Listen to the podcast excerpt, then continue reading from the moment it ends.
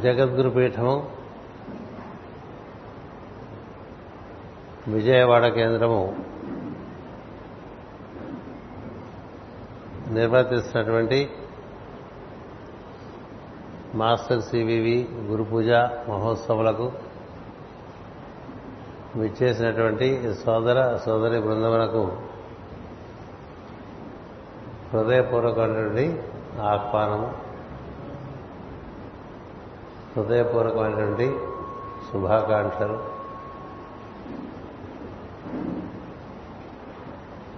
అందరి హృదయంలో ఉన్నటువంటి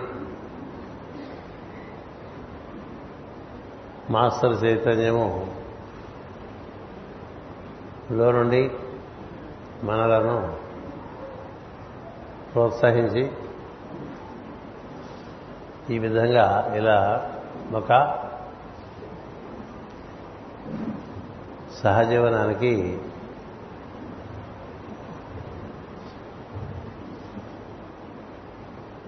దారి చూపిస్తుంది. ఆ సహజీవనంలో మాస్టర్ గారి యొక్క సాన్నిధ్యమును మనకు వారు సంతర్పణగా అందిస్తూ ఉంటే క్రమంగా క్రమంగా మనలో మందరమందరంగా ఉండేటువంటి చైతన్యము. బాగా అనుభవంలోకి వచ్చి మనకి చక్కని అనుభూతిపరమైనటువంటి దివ్యమైనటువంటి ఒక జీవితాన్ని ప్రసాదిస్తూ ఉంటుంది. క్రమంగా లో లో లోపల ఉన్నటువంటి పరతత్వం ఏదైతే ఉన్నదో మన అందరి ఎందు అది మనలో మనంగా ఉన్నటువంటి అహంకార పురుషుని ఎందు అతని బుద్ధి ఎందు మనసు ఎందు ఇంద్రియముల ఎందు శరీరములందు ధాతువుల ఎందు శరీర గడముల ఎందు అన్నిటి ఎందు అవతరణ చెందుతూ ఉంటే క్రమంగా మనం ఉద్ధరింపబడుతూ ఉంటాం. ఇలాంటి ఒక కార్యక్రమాన్ని మాస్టర్ ఇకి గారు మనందరం మనకి రథస్మరణీయులు వారే ప్రమాణంగా మనందరం మన జీవితాలను మలుచుకునేటువంటి ప్రయత్నంలో ఉన్నటువంటి వాళ్ళు వారు నలభై ఏళ్ళ క్రితం విజయవాడలో దక్షయజ్ఞం ఉపాఖ్యానంతో గురు పూజలు ప్రారంభం చేశారు. ఎందుచేతనంటే విజయవాడ లాంటిది బాగా దక్షులైనటువంటి వారు. దక్షత బాగా ఉండటం చేత కొంత తగు మాత్రంగా అహంకారం కూడా ఉంటుంది కాబట్టి అహంకారం వెళ్ళిన దక్షులుగా తయారవడం కోసం మాస్ గారు ఇక్కడ విజయవాడలో బాగా ఉత్సహించి చాలా అద్భుతంగా దక్షయజ్ఞాన్ని ఇక్కడ అప్పుడున్నటువంటి బృందానికి నిర్వర్తించడం జరిగింది. దక్షయజ్ఞంలో దక్షుడు తెలుసుకోవాల్సిన విషయం తెలుసుకున్నాడు. అంటే తాను కాదు శివుడే ఉన్నాడని శివోహం అని తెలియాల్సి అలాగే మనం కూడా కేవలం అహం కాక సోహం అని తెలియాలనేటువంటిది మార్గంలో ప్రయాణం చేస్తున్నటువంటి వాళ్ళు. మామూలుగా మనం వదిలేస్తే మళ్ళాగానే మనం ఉంటాం. నేనుగానే ఉంటూ ఉంటాం ఇప్పుడు ఈ నేనుగా ఉంటాం అర్ధ సత్యం. అతడే నేనుగా ఉండటం అనేటువంటిది పూర్ణమైన సత్యం. అతడే నేనుగా ఉన్నాననేటువంటి మనకు గుర్తొస్తే వెంటనే మనకు గుర్తొచ్చేది ఏంటంటే అందరూ కూడా అదేం తెలుసు అందరూ కూడా అతడే నేను అదే ఇదిగా ఏర్పడి ఉన్నది. ఒకే పరతత్వం నుంచి ఏర్పడినటువంటి మూల ప్రకృతిలోంచి ఏర్పడినటువంటి అష్ట ప్రకృతుల్లోకి ఆతత్వమే దిగి వస్తే అది ఒక స్థితిలో ప్రత్యేకమైన ప్రత్యేకమైనటువంటి అస్తిత్వం ఉన్నట్లుగా మనకి భాషిస్తూ ఉంటుంది. నేనున్నాను అని మనందరూ అనుకోవడం చాలా సహజం. ఈ నేనున్నాననేటువంటిది వల్ల మనకి ఏముందంటే నేనే నాకు ఎక్కువగా అనిపిస్తుంది. అంతే కదా మనందరికీ కూడా ప్రతి వారు వారి గురించి బాగా ఆలోచించుకుంటూ ఉంటారు. కానీ నిజానికి తాను లేడు అదే తానుగా ఉన్నాడు అని తెలియటటువంటిది జ్ఞానం. అది చాలా సున్నితమైన విషయము సత్యమైన విషయమైనప్పటికీ కూడా ఎన్ని మార్లు చెప్పినా మర్చిపోతూనే ఉంటాం కాబట్టి ఇంతకన్నా రహస్యమేం లేదని చెప్పారు. ఎన్నిసార్లు చెప్పినా నేనుగానే భావన చేస్తాను తప్ప అతడే నేననే భావన మన ఎందు స్థిరపడినప్పుడు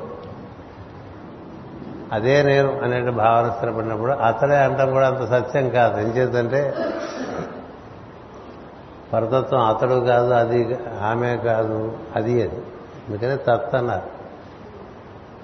ఆ తత్వము రకరకాలుగా రూపములు ఎందు ఉపస్థితమై ఉన్నప్పుడు ప్రత్యేకంగా ఉన్నట్లుగా అనిపిస్తుంది తప్ప ప్రత్యేకత లేదు. ప్రత్యేకత ఎంత ఏర్పాటు చేసుకుంటూ ఉంటే అంత మనం మొత్తం నుంచి వేరైపోతూ ఉంటాం. కానీ మనకి లేచ లేచి లేవంగానే మన గురించే మనకు గుర్తొస్తుంది. అతడి గురించి గుర్తురాదు. లేవంగానే మనము మన కార్యక్రమాలు మన మన సమస్యలు ఇలాంటివి ఉంటాయి. అంటే ప్రతి వారికి సమకాలికంగా ప్రస్తుతం ఉండేటువంటి ఇమ్మీడియట్ ప్రాబ్లమ్స్ ఉంటాయి కదా. పొద్దున్నేచి దగ్గర నుంచి ఇవే గుర్తొస్తూ ఉంటాయి. మనమే లేవటం చేత. లేవంగానే మనం లేవటం కాదు అతనే మనంగా లేచామని గుర్తురా. ఏ తత్వం అయితే మొత్తం సృష్టికి అంత ఆధారంగా ఉందో ఆ తత్వమే మన ఎందు మేల్కాంచడం చేత మనం మేల్కొన్నామని మనం అనుకుంటూ ఉంటాం. మనం మేల్కొన్నాం మనం నిద్రపోయాం ఇవన్నీ చాలా తెలియక మాట్లాడే మాటలు. మనం నిద్రపోతాం అనుకుంటే నిద్ర పట్టకపోవచ్చు. కదా? మనం మేల్కొందాం అనుకుంటే మేల్కొన లేకపోవచ్చు. ఇలా చేద్దాం అలా చేద్దాం అనుకుంటే చేయలేకపోవచ్చు. చేయవచ్చు. కానీ ఈ జరగటానికి వెనకాల ఉన్నది ఆ తత్వమును మనం మాస్టర్ అంటూ ఉంటాం. మన భా మన బృందాల్లో దాన్ని మాస్టర్ అంటూ ఉంటాం. ఇతర బృందాల్లో దాని స్వామి అంటూ ఉంటాం. మరికొన్ని బృందాల్లో మరో రకరకాలుగా పేర్లు పెట్టుకున్నారు. జ్ఞానులు దానికి తత్ అని పేరు పెట్టుకున్నారు. అది అదే తన నుంచి తన స్వభావం వెలుగుగా ఏర్పడుతుంది. ఆ ఏర్పడినటువంటి మూలమైనటువంటి దాని నుంచి ఎనిమిది ప్రకృతులుగా అది ఏర్పాటు చేసుకుంటుంది. ఆ ఏర్పాటు చేసుకున్న వాళ్ళన్నింటిలోకి మనం వచ్చేస్తాం ఇప్పుడు మనం ఇలా ఏర్పాటు చేసుకుని ఇందులోకి వచ్చేసినట్టు. వచ్చేస్తే తత్వమే తన యొక్క మూల ప్రకృతితో ఈ విధంగా ఏర్పడి ఉండగా మనం మనం ఒకళ్ళ ఉన్నాం అనేటువంటి ఒక భావన మనకి కలిగించి మనకు ఒక అనుభూతి ఒక ఆనందము ఇలాంటి కలిగించేటువంటి ఒక ప్రయత్నంలో మనం ఎక్కువైపోయి మనకు మూలమైనటువంటివి తగ్గిపోయినాయి అనుకోండి మనలో అవగాహన. అప్పుడు మనం కలిగేటువంటిది సుఖ దుఃఖాలు రాగద్వేషాలు కామక్రోధాలు మదమాశ్చర్యాలు లోభమోహాలు ఇలా వస్తూ ఉంటాయి. దక్ష ప్రజాపతి ఇతర ప్రజాపతుల వలననే చతుర్ముఖ బ్రహ్మ నుంచి వ్యక్తమైనటువంటి వారు. దక్ష అవటం చేత చక్కగా నిర్వర్తించడం జరిగింది. ఇది ఏ సృష్టి ప్రణాళికైతే సంకల్పింపబడదో ఆ సృష్టి సంకల్పం చక్కగా నిర్వర్తింపబడటం చేత బాగా జరుగుతుంటే అంత మనమే చేసినట్టుగా ఉంటూ ఉంటుంది నేను కదా? అలా అనుకుని దానికన్నా ఎవరు లేరు అనుకున్నారు అంతే తనకన్నా ఎవరు లేరు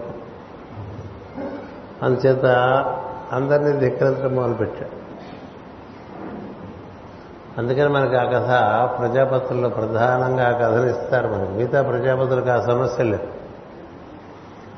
ప్రజాపతులు అంటే మనకి మరీచి ఉన్నారు అత్రి ఉన్నారు ఆంగిరసుడు ఉన్నాడు వశిష్ఠుడు ఉన్నాడు పులసుడు ఉన్నాడు పులహుడు ఉన్నాడు క్రతు ఉన్నాడు ఆధ్వర్యు అనేటువంటి వీళ్ళంతా నవబ్రహ్మలు అంటారు. వీళ్ళందరూ చతుర్ముఖ బ్రహ్మ నుంచి వచ్చినటువంటి వారు. అటుపైన మరీచికి పుట్టినటువంటి కశ్యప ప్రజాపతి ఉన్నాడు రుచి ప్రజాపతి ఉన్నాడు కర్దమ ప్రజాపతి ఉన్నారు. వీళ్ళెవరికి అహంకారం సమస్యగా రాలే. ఏం చేద్దంటే వారు అన్నడం కూడా దిగువచ్చేప్పటికి కూడా ప్రజాపతులందరూ అంతకు ముందు కల్పంలోనే సమస్తము అవగాహన అయి పరతత్వంతో కూడి అందులో బాగా ఎగిడిపోయినటువంటి వారు. వారిని సృష్టి నిర్మాణంలో భాగంగా మళ్ళీ సృష్టి చక్కగా నిర్మాణం చేయడం కోసం వారిని మళ్ళీ వ్యక్తపరిచారు. అలా వ్యక్తమే వచ్చినప్పుడు కూడా ప్రజాపతులు ఎవరు కూడా అదే తాము అని మరవకుండా అదే తాము. దక్ష ప్రజాపతి ఒక్కడే అది మర్చిపోయాడు. మర్చిపోవటం చేత ఇబ్బంది పడ్డాడు. కథమందరూ మనందరికీ తెలుసు. ఎందుకు చెప్తున్నామంటే మనం మాస్టర్ మాస్టర్ మాస్టర్ మాస్టర్ అంటూ ఉంటాం. ఈ మాస్టర్ చైతన్యము మన ఎందు మన వల్లనే ఉంటుంది అది. అది నిద్రాణమైన స్థితిలో ఉంటుంది. కొంచెం మేలుకాంచిన స్థితిలో ఉంటుంది. కొంచెం బాగా మేలుకాంచిన స్థితిలో ఉంటుంది. పూర్ణంగా అదే మన ఎందు నిండిపోయి మనము దాని ఎందు ఇవిడిపోయే స్థితిలో ఉంటుంది ఇట్లా నాలుగు స్థితులు ఉంటాయి. హలో? నాలుగు స్థితిలో ఈ మాస్టర్ తత్వం ఉంటుంది. దాన్ని ఈశ్వరుడు అంటారు ఆంగ్ల మనం ఏదైతే మాస్టర్ అని ఆంగ్లంలో అంటున్నామో దాన్ని మని మనం ఈశ్వరుడు అంటాం మనం. అతి ప్రాచీన కాలం నుంచి కూడా ఈశ్వరుడు అంటే స్వామి. మాస్టర్ అన్న స్వామి. స్వామి ఎక్కడో బయట మనకన్నా వేరుగా లేడు. మాస్టర్ బయట మనకన్నా వేరుగా లేడు. మన ఎందున్నాడు? అతడు మన ఎందు ఉండటం చేతనే మనకి మేలుకొలుపు మనకి నిద్ర మనకి అవసరములను గుర్తించి వాటిని ఏర్పాటు చేయటం. మన ఎందు సకమైనటువంటి ఇంద్రియములు మనస్సు బుద్ధి ఇలాంటివన్నీ పనిచేయటం.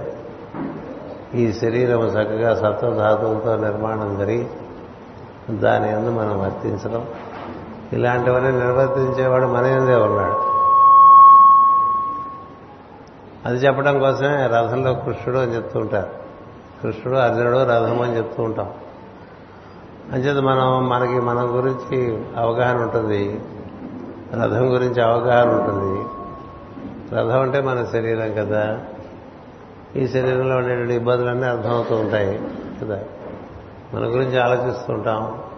మన శరీరంలో ఉండేటువంటి సౌకర్యాలు ఇబ్బందులు ఆలోచిస్తుంటాం. వయసు పెరుగుతున్న కొద్దీ ఇబ్బందులు ఎక్కువ తెలుస్తుంటాయి. కదా? చిన్నతనంలో శరీరము చాలా దారుఢ్యంగా ఉండి బల ఆరోగ్యంగా ఉండి అది గుర్రం వలె చక్కగా పరిగెడుతూ ఉంటే మన శరీరం మన శరీరం. అందుకే మన ఇద్దరే ఉంటాయి అప్పుడు నేను నా శరీరము నా శరీరంతో నేను పని చేసుకోవడం. మూడోవాడు గుర్తురాడు.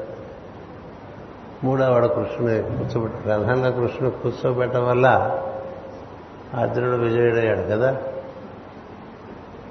రథంలో కృష్ణుడు కూర్చోలేదనుకోండి అర్జునుడికి విజయం వచ్చేది కాదు అతడు విజయుడని కీర్తింపబడేవాడు కూడా కాదు. ఇది విజయవాడ కదా? విజయవాడలో ఏమిటి విజయం అంటే మాస్ గారు రాశారు. మందరగీతలో రాశారు ముందు ఉపోద్ఘాతాలు ఉంది మానవుడు నరుడవుట అనేది జరిగితే అది విజయము అన్నారు. మానవుడంటే మనస్సులో జీవించేటువంటి వాడు మనస్సే అంత అనుకుంటాడు. అలాంటి మానవుడు ఈ మనసు నశిస్తూ ఉంటుంది. ఎప్పుడు కూడా మరుపు దానికి మృత్యువుతో ఈ మనసు నశించేస్తుంది దానికి ఉండే జ్ఞప్తి అంతా పోతుంది. అందుకని మళ్ళీ మనం పుట్టామనుకోండి మళ్ళీ పుడితే మళ్ళీ మొదలు అని కదా? అది మనసులో ఉండే చికారు కానీ అదే మానవుడు తాను నరుడు అంటే నా రా అంటే నశించని వాడు అని అర్థం. మనం నశించిన వాళ్ళమని మనకి తెలిసిందనుకోండి.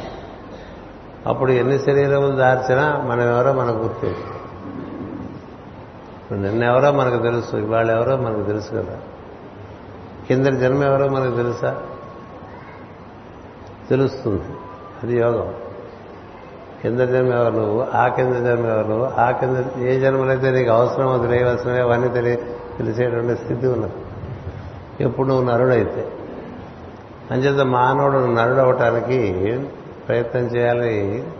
అలా ప్రయత్నం చేయడానికి మనలో ఉండేటువంటి నారాయణ ఎప్పుడు మనం గుర్తుపెట్టుకో we're two in one we're just not one మనం ఇక్కడికి వచ్చామనుకోండి ఇలా విజయవాడ వచ్చాము ఈసారి గురు పూజలకు చాలామంది చాలా చోట్ల నుంచి వచ్చినట్టుగా గోచరిస్తున్నారు. యూబీఏ అని రాజు కనిపిస్తున్నాడు అక్కడ. అక్కడి నుంచి? విజయనగరం నుంచి వచ్చాయన మరి సిహెచ్ఎస్ఎన్ రాజు గారు కనిపిస్తున్నారు. సరే రామేశ్వరయ్య వెంకటేశ్వరరావు గారు వీరందరూ ఎప్పుడు వచ్చేవాళ్ళు కనిపిస్తున్నారు. చాలా కేంద్రాల నుంచి చాలామంది వచ్చారు హైదరాబాద్ నుంచి వచ్చారు. ఎన్నో కేంద్రాల నుంచి ఈ విధంగా వచ్చారు కదా. అలా ఇంతమందిలో ఉండే ఎవరిని పట్టుకొచ్చా ఎవరు పట్టుకొచ్చారో వీళ్ళందరినీ? ఎవరు పట్టుకొచ్చారంటే మాస్టర్ గారు పట్టుకొచ్చారు మమ్మల్ని లేకపోతే రాలేమని అనొచ్చు మనం. మాస్టర్ గారు అంటే?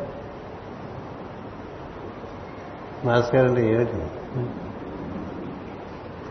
నీలో ఉన్నటువంటి ఈశ్వరతత్వమే మాస్టర్. దాన్ని మేల్కొల్పడానికే బయట నుంచి ఒక రూపం ధరించి ఆయనే వస్తాడు. అది సివివిగా రావచ్చు యమన్గా రావచ్చు ఈకేగా రావచ్చు ఎన్నో తరంగాలు వస్తాయి ఒకే సముద్రం నుంచి. అందుకని నీలోని ఈశ్వరునితో నీవు అనుసంధానం చెందితే అప్పుడు నువ్వు నీవు నీ శరీరము నీలో నీ రెండింటినీ అధిష్ఠించినటువంటి ఈశ్వరుడు.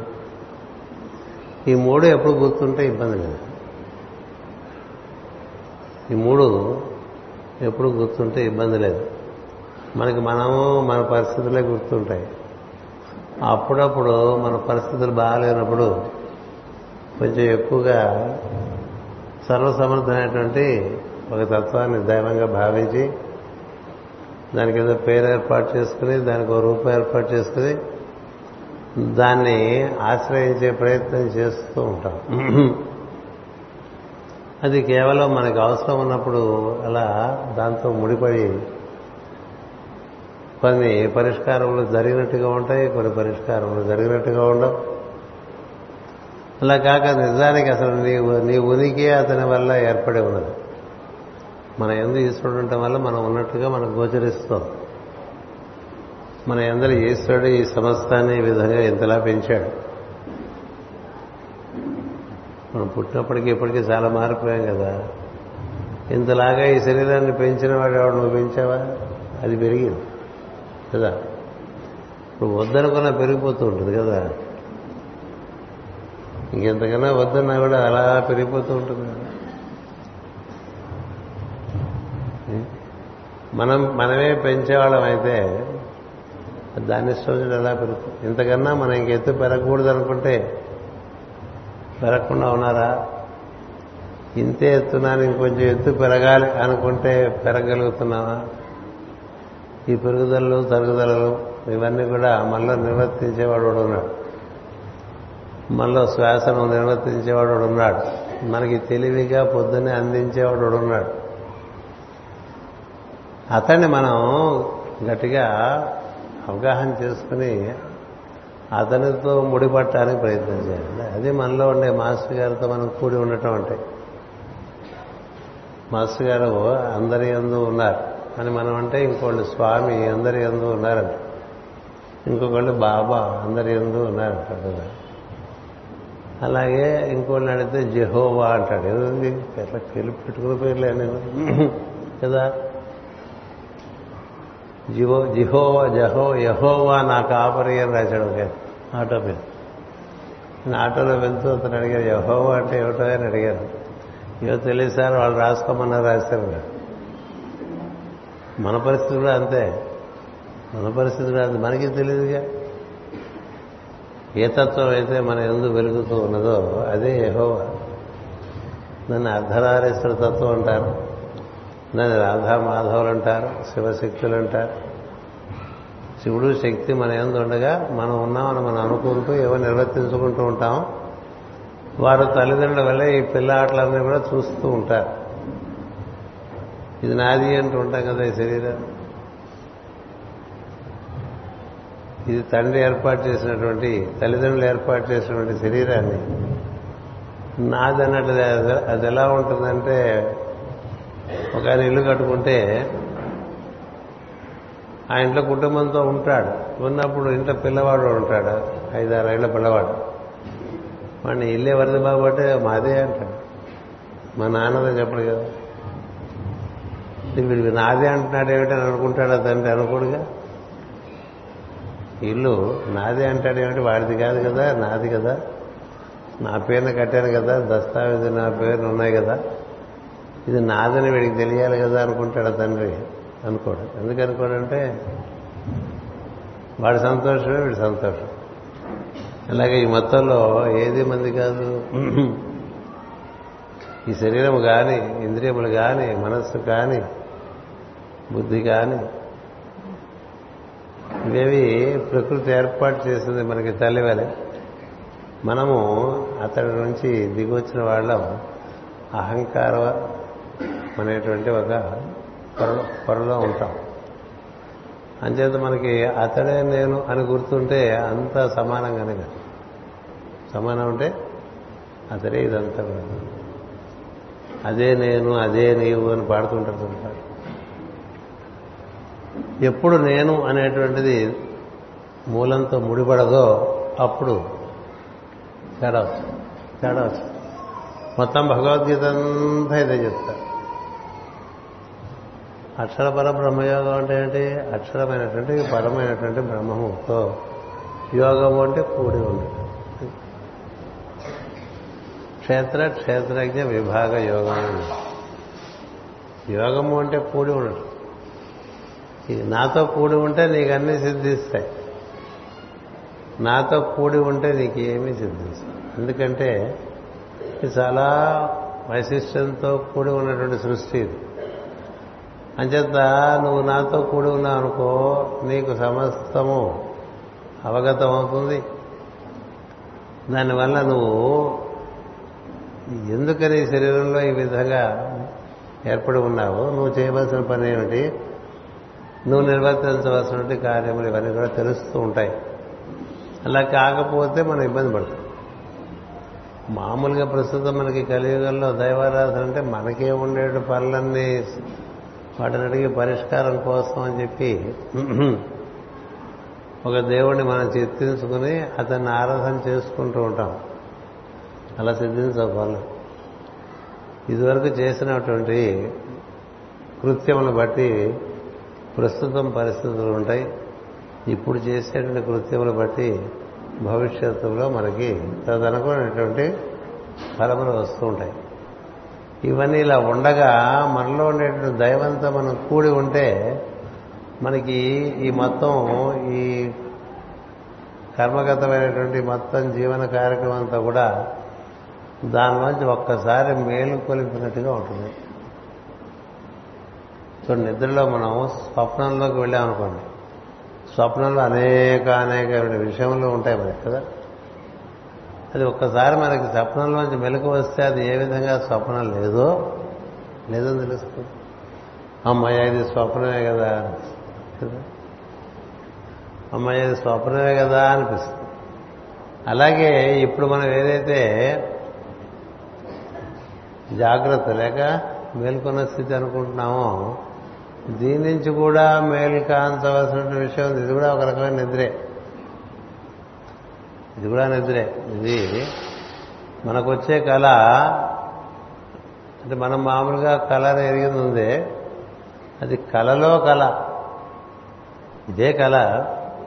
ఈ కళలో అదొక కళ. ఆ కళలోంచి మెరుగుకుంటే మనకి ఆ కళ మనదికి మన దానికి సంబంధించింది మనకి ఏది అంటది కదా ఇంకా. కళ్ళ మామూలుగా ఎవరో తరువుకు మనం పరిగెడుతున్నాం బాగా రొప్పు వచ్చేస్తుంది.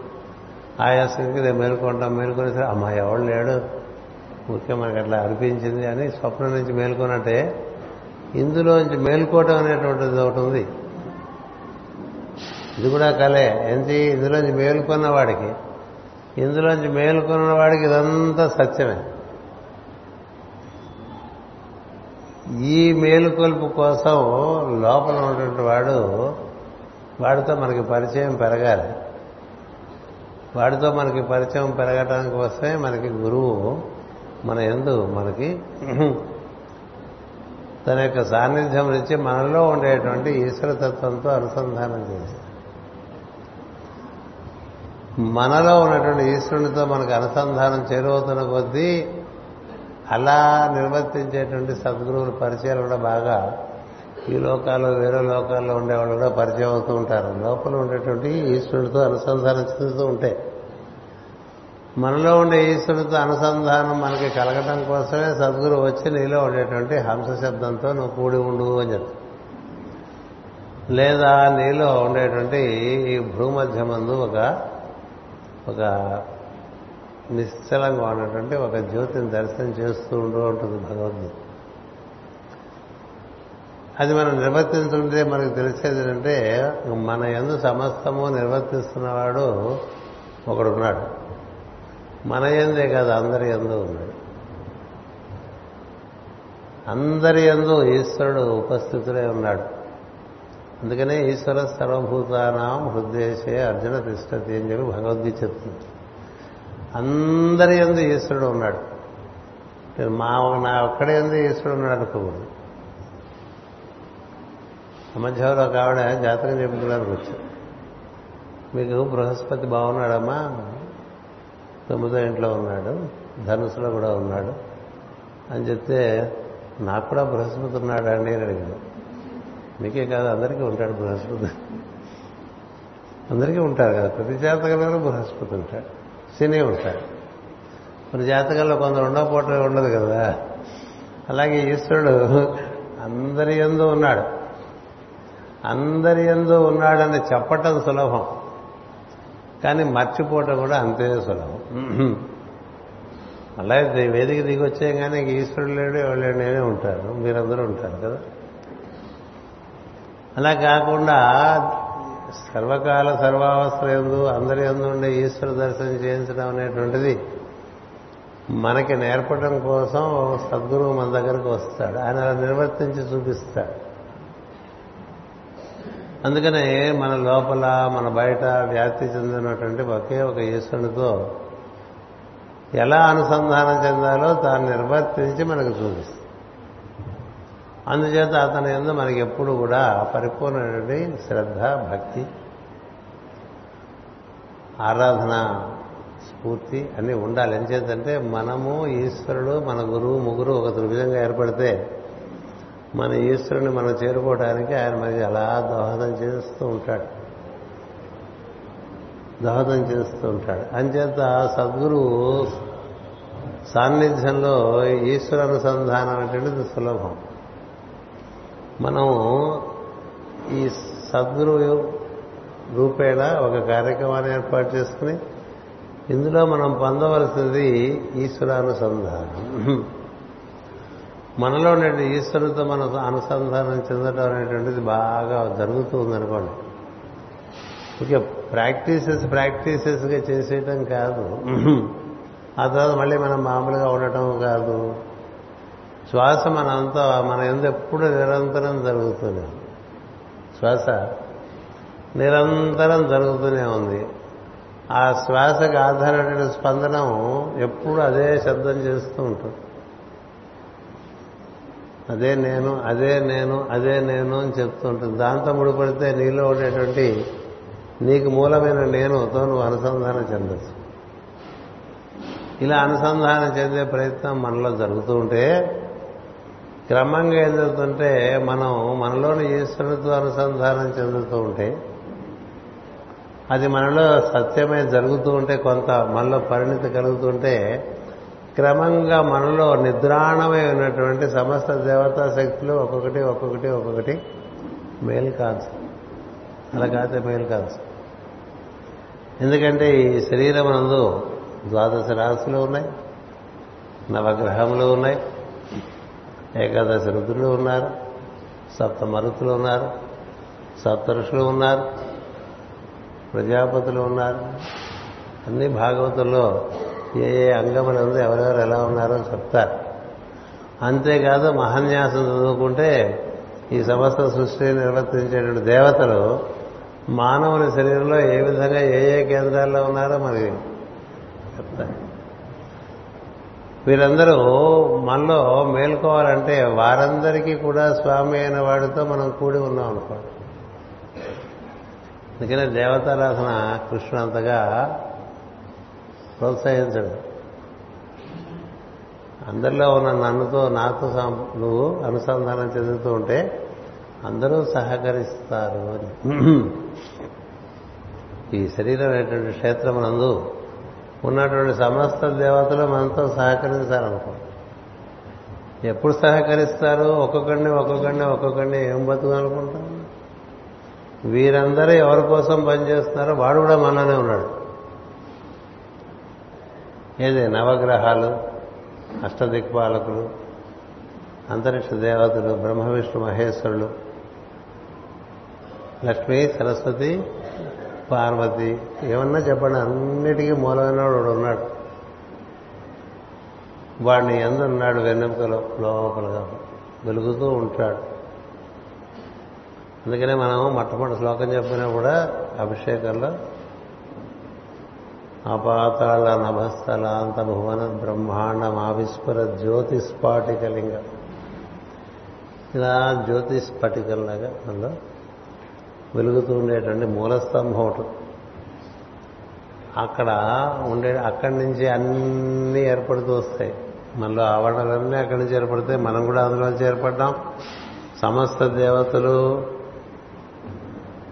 ఆ స్తంభంలోనే ఉన్నారు. వస్తుందిగా ఇంకొక ఇంకో పది రోజుల్లో మీరందరూ చాలా హడావుడిగా అలా శివలింగాల చుట్టూ తిరుగుతూ నీళ్ళు పోసేస్తూ పాలు పోసేస్తూ నానా గందరగోళం చేస్తూ ఏదేదో చేసేస్తుంటే లోపల వాడు వాడితో అనుసంధానం చెందంగా లోపల ఉన్నటువంటి శివుడితో అనుసంధానం చెందడం వల్ల చాలా తంతు తగ్గుతుంది. ఏం సందేహం లేదు. లోపల ఎంతసేపు దొరకగలప్పుడు బయట దాని స్ఫూర్తి కోసం చేస్తుంది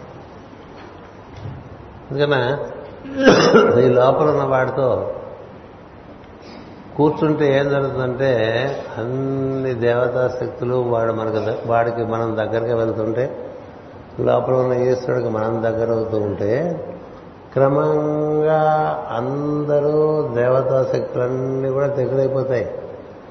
ఋషి సమూహాలు దగ్గరైపోతాయి. ఋషి సమూహాలు నీ దగ్గర అయిపోతే ఒరి ఒరి ఒరి ఒరి వీడు ఈశ్వరుడితో పెట్టుకున్నాడు రా మనం వీడి సంగతి చూడాలి. మనం వాళ్ళ పక్క చూడక్కల్లా ఈశ్వరుడి పక్కే చూడాలి. ఇంకా శివుడు వచ్చాడు ఇదిగో విష్ణు వచ్చాడు మనకు కథ ఇచ్చారు గురు చరిత్రలో మొట్టమొదటిలోనే ఉంటుంది మీరు అందరూ బాగా చదివేస్తుంటారు ఏదైనా పనులు కావాలంటే గురు చరిత్ర చదువుతూ కదా. గురు చరిత్రలో మొట్టమొదటి కథ ఎవరిది? దీపకుడి కథ కదా? దీపకుడు ఏం చేశాడు? అన్నిటికీ గురువునే పెట్టుకున్నాడు. మరి విష్ణు వచ్చినా పలకలేదు రుద్రుడు వచ్చినా పలకలేదు బ్రహ్మదేవుడు వచ్చినా పలకలేదు. నా గురువు గారు చూసుకుంటారని ఎందుకని గురువుతో నువ్వు అనుసంధానం చెంది నీలో ఈశ్వరుడు యొక్క సాన్నిధ్యాన్ని నువ్వు పొందితే నీకు త్రిమూర్తులు త్రిశక్తులు అటుపైన సమస్త దేవత. నీ క్రమంగా నీకు అనుకూలుడైపోతారు అర్జునుడు ఊరికే పిచ్చివాడు అడగలే కృష్ణుని రథంలో కూర్చోమని. పిచ్చివాడు అడగడు ఎంచేతంటే ఎంత అద్భుతమైన దివ్య శక్తి సంపన్నులైనటువంటి వాళ్ళు ఉన్నారు. అటు పక్క కురుసేనలో భీష్ముడు ద్రోణుడు కృపాచార్యుడు కర్ణుడు ఎంతోమంది ఉన్నారు. మరి వీరందరూ నువ్వు యుద్ధం చేసి గెలవడం కన్నా వీళ్ళందరిలో కూడా ఉన్నవాడు వాడు ఉన్నాడు కదా. వాడే తన రథంలో కూర్చుంటే తనతో అందుకని నా రథంలో నువ్వు కూర్చో అని అడుగుతాడు కదా. మనం మా రథం నా రథంలో నువ్వు కూర్చొని అడగక్కల మన రథంలో ఉన్నదే ఆయన. అదేంటో నన్ను కూర్చోమంటావు? నిన్ను కూర్చొనిచ్చారు ఈ రథం అయింది. ఈ శరీరం మంది కాదు. ఇప్పుడు మంది అనుకుంటూ ఉంటాం. ఇప్పుడు ప్రతిదీ మనవి చేసుకుంటూ ఉంటాం భాష కూడా అదే ఇప్పుడు మనవి చేసుకుంటున్నాను మనవి చేసుకుంటున్నా ఏడు మనవి చేసుకుంటున్నా ఏ మనవి చేసుకోక వాడిదిగా ఉంచు. మనవి చేసుకోవద్దు వాడిది ఇది శరీరం. వాడి శరీరం వాడు చూసుకుంటాడంటే మనం చూసుకున్న దానికన్నా బాగా చూసుకుంటాడండి ఏ సందేహం లేదు. మనం చూసుకోవటం అంటే మనకుండే మిడిమిడి జ్ఞానంతో దీన్ని పోషించడమేగా వాడు చూసుకుంటాడన్న వాడికి బాగా పోషణ చేశాడు ఆయనకి. ఎంత పోషణ చేశాడంటే దివ్యంగా పోషించే పని అయిన వరకు ఆ తర్వాత సులభంగా అందులోంచి బయటకు వచ్చాడు చూశాడు. కదా? వాడిది శరీరం. వాడి దగ్గర ఉంటే అది ఎంత ఆడాలని బయటకు వెళ్ళడానికి లోపలికి రావటానికి. కదా? కృష్ణమూర్తి గారు మన ఇందులో పెట్టి తాళం వేశాడు అనుకోండి కదా? మరి ఆయన దగ్గర ఉంటుంది తాళం కదా? అలా ఈ శరీరంలోకి వచ్చిన వాడిని బయటికి వెళ్ళడానికి తాళం వారి దగ్గర ఉంటుంది? ఈశ్వరుడి దగ్గర ఉంటుంది. అందుకని మరి ఎంతసేపు లోపల ఉండే ఈశ్వరుడితో కనులు మూసుకుని అనుసంధానం చెందడం బయట ఉన్నవాళ్ళలో కూడా ఆ ఈశ్వరుడిని దర్శనం అది భాగవతం. నేను ఈశ్వరుడు అంటున్నాను భాగవతంలో గోవిందుడు అంటారు. పేర్లు రకరకాల. ఏదో పేరు చెప్పాలి కాబట్టి నా పేరు చెప్తాం. శివపురాణం చెప్తే శివుడు అంటారు విష్ణు పురాణం చెప్తే విష్ణు అంటారు భాగవతం అంటే కృష్ణుడు అంటారు కదా? ఉపనిషత్తు చేస్తే తత్ అంటారు. తత్ అది. స్త్రీ నపుంసక పురుష మూర్తియునుగాక తిరియగమర నరాది మూర్తియునుగాక అని మనకు గజేంద్ర మోక్షంలో పద్యం ఉంటుంది. అది ఏ మూర్తి కాదు అన్ని మూర్తులకి ఆధారమైన మూర్తి. అలాంటి మూర్తిని లోపల మూర్తి భవించి ఉంటాడు లోపల. ఈ లోపల ఉండే వాటితో మనం అనుసంధానం చేయడానికి మన గురువు గారు మనం చేయగలిగినంత సహాయం ఎవరు చేయలేదు. అది గుర్తు ఎక్కడ మనకి సద్గురు యొక్క సమాశ్రయణం అంటే నీ లోపల ఉన్నటువంటి ఈశ్వరునితో నీకు అనుసంధానం కలిగించడానికి నీకు జీవితంలో లభించిన గురువు కన్నా మించినవాడు అవ్వాలి అందుకనే ఆయన యొక్క అనుమతితో ఆయన యొక్క అనుగ్రహంతో ఆయన మనకి ముఖద్వారమై దారి చూపిస్తే అడుగడుగునా ఆయన యొక్క సాన్నిధ్యంలో మన మనలో ఉండే ఈశ్వరుడు పొందుతాం. లేక ఈశ్వరుడు మనని పొందుతాడు. ఎలా అయినా చెప్పుకోవచ్చు. ఆయన ఈశ్వరుడితోనూ మాట్లాడగలడు గురువుగారు.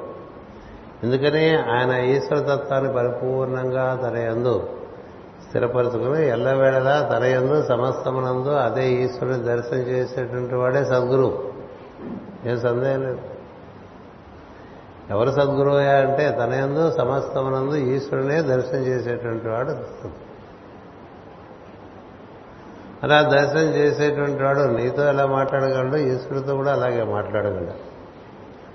హనుమంతుడు ఏ విధంగా అటు రాముడితోనూ అటు అమ్మవారితోనూ మాట్లాడినట్టుగా అమ్మవారికి ఏమో రాముడు నీ గురించే ప్రయత్నం చేస్తున్నాడమ్మా నీ గురించే తపన జరుగుతున్నాడు. రాముడికి ఏం చెప్తాడు నీ గురించే అక్కడ ఉందయ్యా లేకపోతే ప్రాణాలు వదిలేస్తుంది. నువ్వు వచ్చి రక్షిస్తావు అలా కాకుండా తనకుగా తను వెళ్ళిపోతే శరీరంలోంచి నీకు అప్రతిష్టని అక్కడ ఉన్నది తనకుగా తాను అగ్ని సృష్టించుకుని వెళ్ళిపోగలదు అమ్మవారు. నీకుగా అక్కడ ఉన్నది నీకోసమే ఉన్నది ఇంక ఇతరులేవి ఆమెకు అవసరం లేదు అని అన్ని వివరిస్తారు కదా. అట్లా ఒక సదాచార సంపన్నమైనటువంటి ఒక శిష్యుని గురించి ఒక గురువు ఈశ్వరునితో కొంత ఆర్బిట్రేట్ చేస్తూ ఉంటాడు వాడిని అనుగ్రహించుకుని మరి. ఇక్కడికి వచ్చి నీ గురించి ఆయన తాపత్రయపడుతున్నాడు నువ్వు కొంచెం బాగా సాధన చేయమని చెప్తూ ఉంటాడు శిష్యుడు. ఇట్లా ఇద్దరిని అనుసంధానం చేసేవాడికి అందుకనే సుందరకాండ ఎందుకు చదువుకున్నారంటే గురు దర్శనం కోసం గురువు యొక్క అనుగ్రహం కోసం సుందరకాండ. గుర్తుపెట్టుకోండి. మనం ఊరికి వెళ్దాం కొంచెం కష్టం వస్తే సుందరకాండ ఆ మూల చెవులకు పారాయణ చేసేస్తే అయిపోతుందా అలా అన్ని కష్టాలు తీరవు. కొన్ని తీరుతూ కొన్ని తీరవు. తీరేవి తీరుతాయో తీరని తీరవు. ఈ తీరటం ఈ తీరకపోవడంతో ఆ సుందరకాండ కానీ గురుచిత్ర కానీ సంబంధం లేదు. ఎవరికి మనం పెట్టుకున్నటువంటి లేని సంబంధం ఉన్నట్టుగా పెట్టుకుంటాం. నీకు జరగవలసినంతా ఇదివరకు నువ్వు చేసేసిన దాన్ని బట్టి జరుగుతున్నావు ఇక ముందు జరిగేది కూడా ఇప్పుడు చేసేదాన్ని బట్టి జరుగుతూ ఉంటుంది. ఇది ఇలా ఉండగా నువ్వు ఊర్ధముఖంగా లేక ఊర్ధముఖం అంటే అర్థం ఏంటంటే స్థూలం నుంచి సూక్ష్మానికి వెళ్ళడానికి ఊర్ధం అంటాం. సూక్ష్మము సూక్ష్మతరము సూక్ష్మతమమైనటువంటి నీ లోపల ఉన్నటువంటి ఈశ్వరునితో నువ్వు అనుసంధానం చెందడం అనేటువంటిది ప్రధానమైన కార్యక్రమం. దానికి నీకు సద్గురు చాలా చేదోడు వాదోడుగా ఉంటాడు. ఆ కార్యంలో ఎప్పుడూ సంసిద్ధుడై ఉంటాడు ఆయన. ఎవరైతే ఈశ్వరుని చేరాలనేటువంటి తపన ఉంటుందో వారిని ఈశ్వరుని చేర్చేటువంటి తపన కలిగి సద్గురు ఉంటాడు. ఎందుకని తాను ఈశ్వరుడు చేరి ఒక రకమైనటువంటి అపరిమితమైనటువంటి ఆనందమనందు ఉంటాడు ఆయన. అలాంటి ఆయనకి సమస్తము భగవంతుని యొక్క లీలా విశ్లేషంగా కనిపిస్తూ ఉంటుంది. ఎందులోనూ కాళ్ళు వెళ్ళి పెట్టడు. జరుగుతున్న దాన్ని జరగనిస్తూ ఉంటాడు. భగవంతుని లీల చూస్తూ ఉంటాడు అందులో. ఆ చిత్రపటానికి అటుపక్క అవన్నీ రాసేశారు. లోపలికి వచ్చేప్పుడు బుద్ధిగా ఒకసారి మనం చదువుకుని రావాలి. మనం గబగబా లోపలికి వచ్చేస్తే బయట రాసిన రహస్యాలని మనం గుర్తించకపోతే మనం లోపలికి రాగానే ఆ బయట ఎట్లా ఉన్నాం లోపల కూడా అట్లాగే ఉంటుంది. బయట నుంచి లోపలికి వచ్చేసరికి మార్పు రావాలి. ఏది? అక్కడ ఈ ప్రాంగణం బయట నుంచి లోపలికి వచ్చే లోపల ఆ ఉపదేశం ఎలాగో? ఈ లోపల రావటం అంటే మన శరీరం లోపల ఉన్నటువంటి వాటితో మనం అనుసంధానం చెందటానికి మనం ఈ గురు పూజలకు వచ్చామని తెలియాలండి. ఏం చేత ఈశ్వర అనుసంధానం జరుగుతూ ఉన్న కొద్దీ క్రమంగా చెప్పారు కదా దేవతా సహకారం వస్తూ ఉంటుంది. దేవతా సహకారం లభిస్తున్న కొద్దీ నువ్వు కృతకృత్యుడు అవుతూ ఉంటావు. దేవతలు ముఖ్యమని చెప్పరు అక్కడ మనకి వాంగ్మయం. దేవతలకు కూడా దేవుడు దేవదేవుడు అంటూ ఉంటాం కదా. దేవదేవుడు. అతడితో నువ్వు అనుసంధానం చెందుతున్న కొద్దీ వీళ్ళందరూ బాగా మనకు అనుకూలులు అవుతూ ఉంటారు. మన ఈశ్వరానుసంధానం కోసం మనం పడిన తపనలోంచే మన ఎందు ఏర్పడవలసినటువంటి కొన్ని సద్గుణములు ఏర్పడుతూ వస్తూ ఉంటాయి. సద్గుణములు అప్రయత్నంగా మనం ఇలా ఉంటే బాగుంటుంది ఇలా చేసుకుంటే బాగుంటుంది తెల్లవారుసానం లేస్తే బాగుంటుంది అనిపిస్తుంది. సార్ తెలుసా పడుకుంటే బాగుండదు అనిపిస్తుంది. నాలుగు అవుతున్న కొద్దీ ఇంక లేచవాలి లేవాలి లేవాలి అనిపిస్తూ ఉంటుంది లోపల. ఏడైనా పడుకుందాం అనిపిస్తుంది అప్పుడు. ఎందుకు అనిపించదు? నీ లోపల ఉన్న ఈశ్వరుడు నీ ఎందు అనుగ్రహం చేత నువ్వు ఏ సమయంలో ఎలా ప్రవర్తిస్తే నీకు మేలో అది లోపల నుంచి నిర్వర్తిస్తూ ఉంటాడు. అందుకని నీకు నాలుగు నాలుగున్నరకే మెలకు వచ్చేస్తుంది. ఇంకా ముందు లేచేవాళ్ళు కూడా ముందు లేచి ఏం చేస్తావంటే ఇది చేసుకోవడానికి లేవాలి లేకపోతే లేవక్కర్లేదు. ఇది నాలుగింటికి లేచి పొద్దున్నే మనం గూగుల్ కొట్టుకుంటూ కూర్చోడానికి లేకపోతే ఏదో ఇంకా ఏదో పిచ్చి పనులు చేసుకోవడానికి కాదు. ఈశ్వరానుసంధానానికి ఎందు నీ యొక్క దృష్టి ఉన్నప్పుడు నీ అంత సహజంగా అంటే అంతకుముందు ప్రయత్నంతో నువ్వు నేర్చుకుందాం అనుకున్నది కూడా ఇప్పుడు కొంత అంత ప్రయత్నం లేకుండా జరిగిపోయేట్టుగా వచ్చి క్రమంగా అది అప్రయత్నం అయిపోతుంది అప్రయత్నం. అలా ప్రాత మనకి ప్రాతకాలకే మనం చక్కగా పువ్వులే శుద్ధంగా ఉన్నాం అనుకోండి. అప్పుడు మనం పొందగలిగిన కాంతి సులభంగా పొందగల పొద్దున్నట నిద్రమోహంతో ఉన్నాం అనుకోండి. అక్కడ ఏ కాంతి వచ్చినా ఏది. లోపల ఉన్నటువంటి ఈ ఈశ్వర అనుసంధానం అనేటువంటిది ప్రధానం. దానికోసం ప్రయత్నం చేయాలి. అది నువ్వు ఎక్కడ కూర్చున్నా చేసుకోవచ్చు లోపలికి వెళ్ళిపోతే లోపల ఉన్న ఈశ్వరుడు శిరస్సు నుంచి వెన్నెముక ద్వారా మొత్తం అంతా కూడా సెరబ్రో స్పైనల్ కాలం అంటాం. దాని నిండా నిండి ఉంటాడు. అది నువ్వు విష్ణువుగా దర్శనం చేసుకోవచ్చు లేకపోతే ఒక శివలింగంగా తేజోమయ లింగంగా దర్శనం చేసుకోవచ్చు లేకపోతే ఒక కాంతిమయ పుణ్యంగా దర్శనం చేసుకోవచ్చు.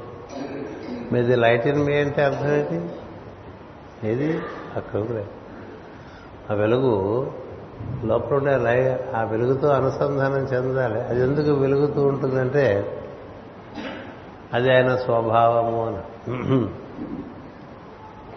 ఎనిమిదో అధ్యాయంలో మా రెండో శ్లోకంలోనే చెప్తాడు భగవంతుడు. దాని స్వభావమే వెలుగు. అది ఎలాంటి వెలుగు అంటే అది చీకటికి అవతల ఉండే వెలుగు చీకటి దాన్ని ముట్టుకోలేదు. మనకి వెలుగు చీకటి రెండూ ఉంటాయి. కానీ ఊర్ధ్వ సూక్ష్మలోకాల్లోకో లేక ఊర్ధ్వలోకాల్లో వెళ్తే అక్కడ వెలుగుకు నీడు ఉండదు. ఇక్కడ వెలుగుకు నీడు ఉండదు. ఇలా వెలుగుపోతారు కొన్ని వెనకాల నీడు ఉంటుంది. కదా? కానీ సూక్ష్మలోకాల్లో వెలుగుకు నీడ ఉండదు. అంటే అర్థం ఏంటి దానికి చీకటి లేదు. తమసపరస్తాత్ అంటే ఆదిత్యవర్ణం తమసపరస్తాత్ ఇంకక్కడ చీకటి చేరడానికి వీలే లేదు.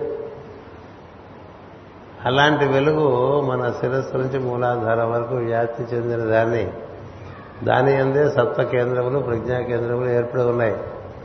దాన్ని ఏదో అనుసంధానం చెందడానికి ఏదో హృదయం నుండో అందులో ప్రవేశించటమో లేక ఈ భూమధ్యమునందు ఇక్కడి నుంచి అందులో ప్రవేశించడం అంటే వెర్టికల్గా ఒక లిఫ్ట్ ఉందనుకోండి ఏదో ఫ్లోర్లో నువ్వు ఆ లిఫ్ట్లోకి వెళ్ళాలి. అయితే లిఫ్ట్లో అన్ని ఫ్లోర్లకు వెళ్ళచ్చు.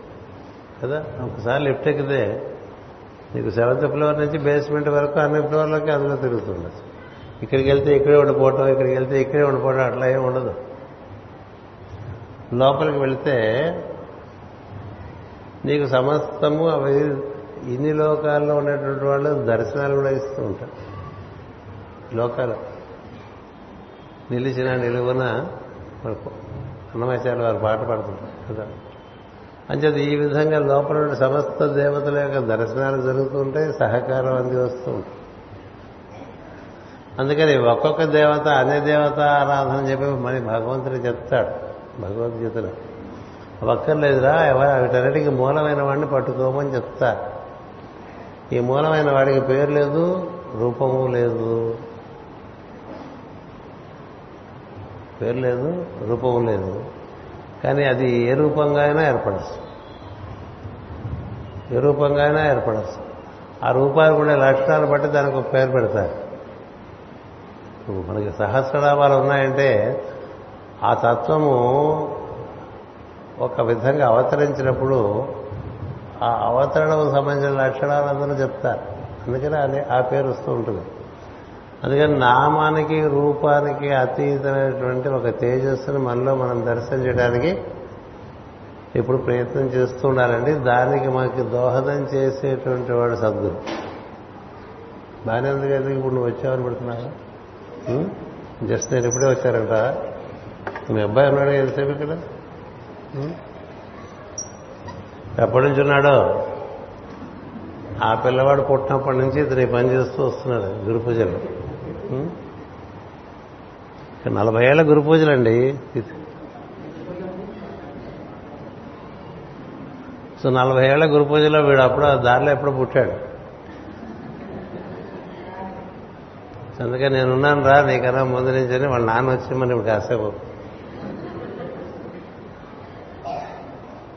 ఇదే మోగట్లే.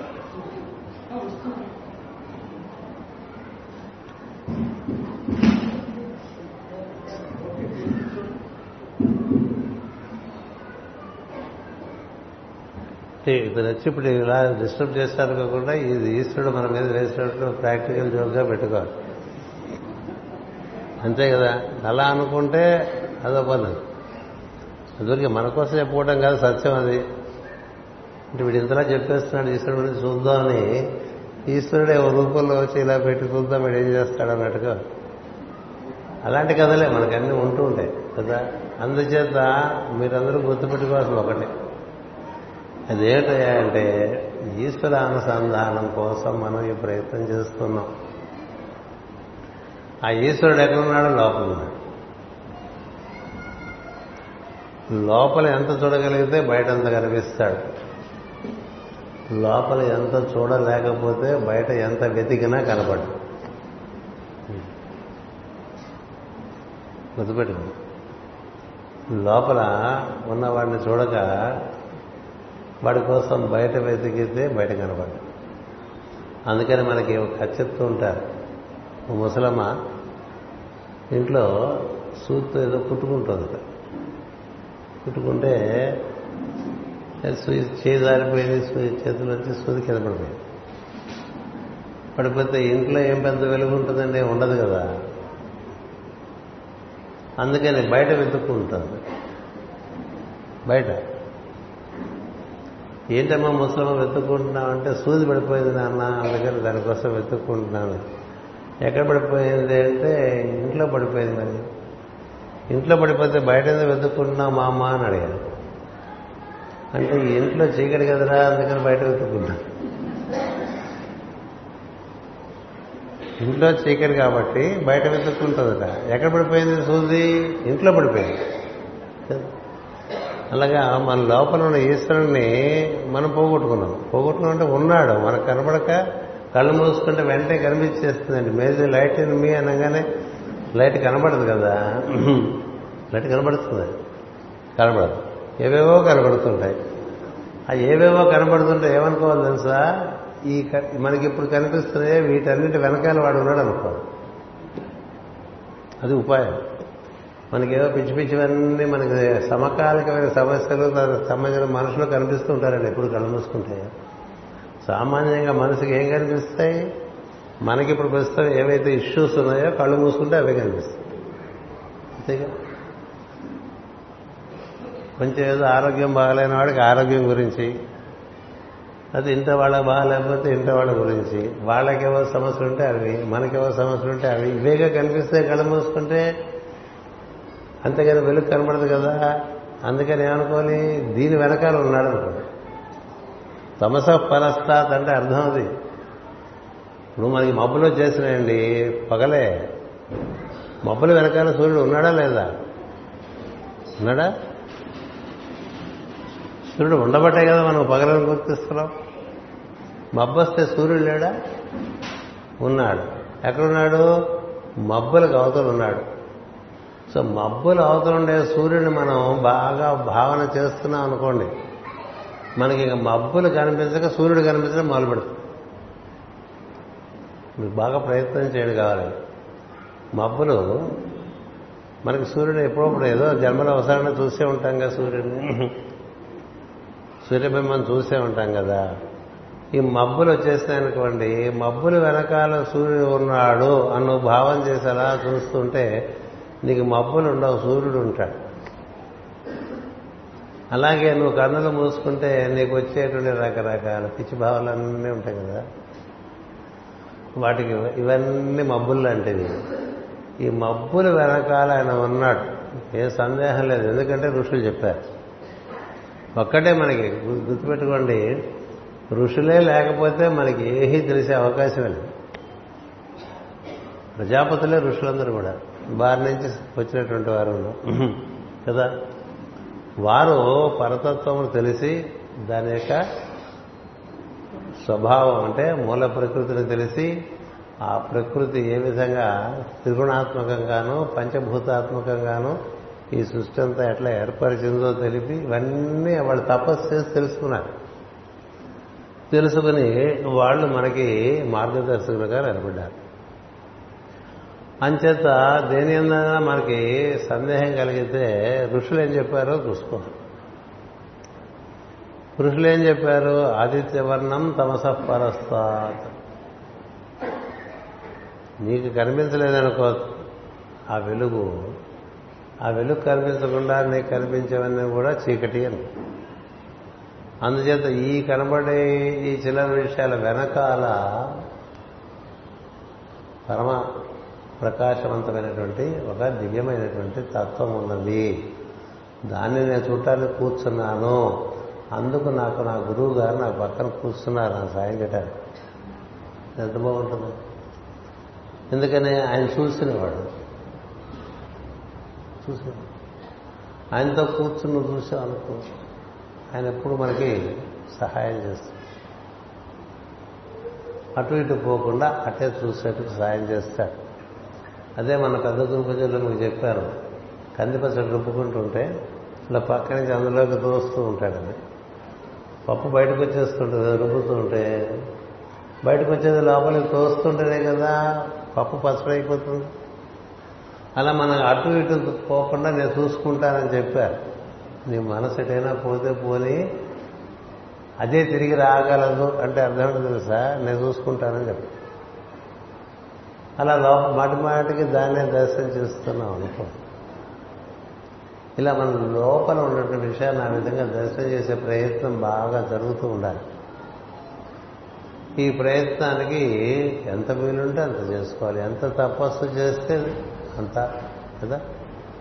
ఆదిత్యవర్ణం తపసోధిజాతో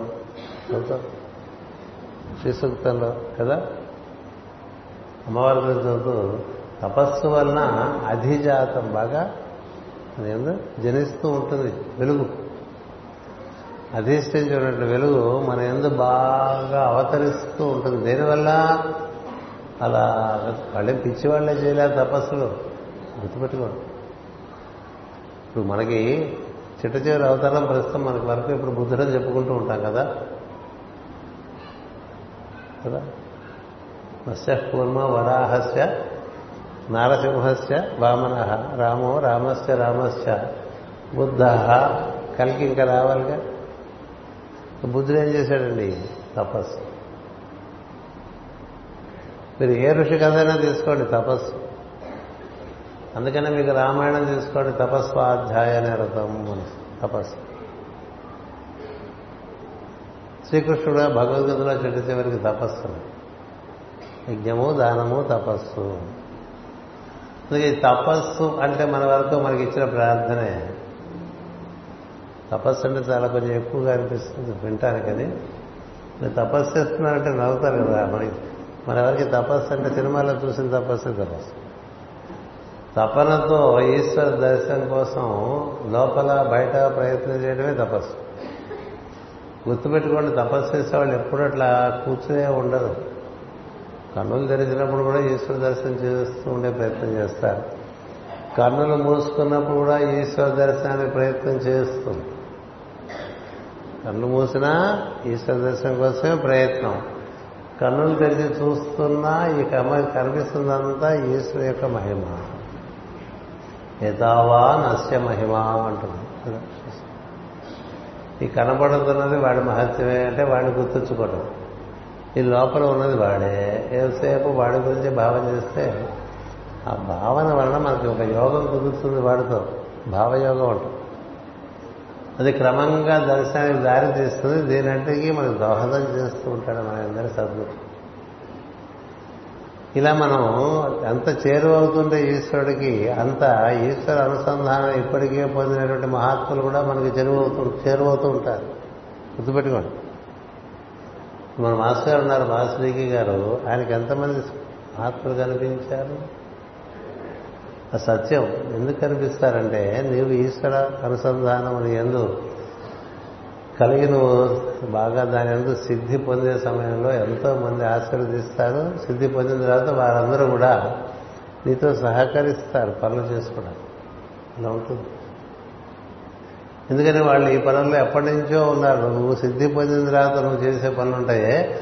అలాంటి పనులు చేస్తున్నటువంటి వాళ్ళు శతాబ్దముల శతాబ్దం నుంచి ఉన్నవాళ్ళు చాలా మంది ఉన్నారు. అంటే మనమే మొట్టమొదటిసారి వెళ్ళామనుకోకూడదు.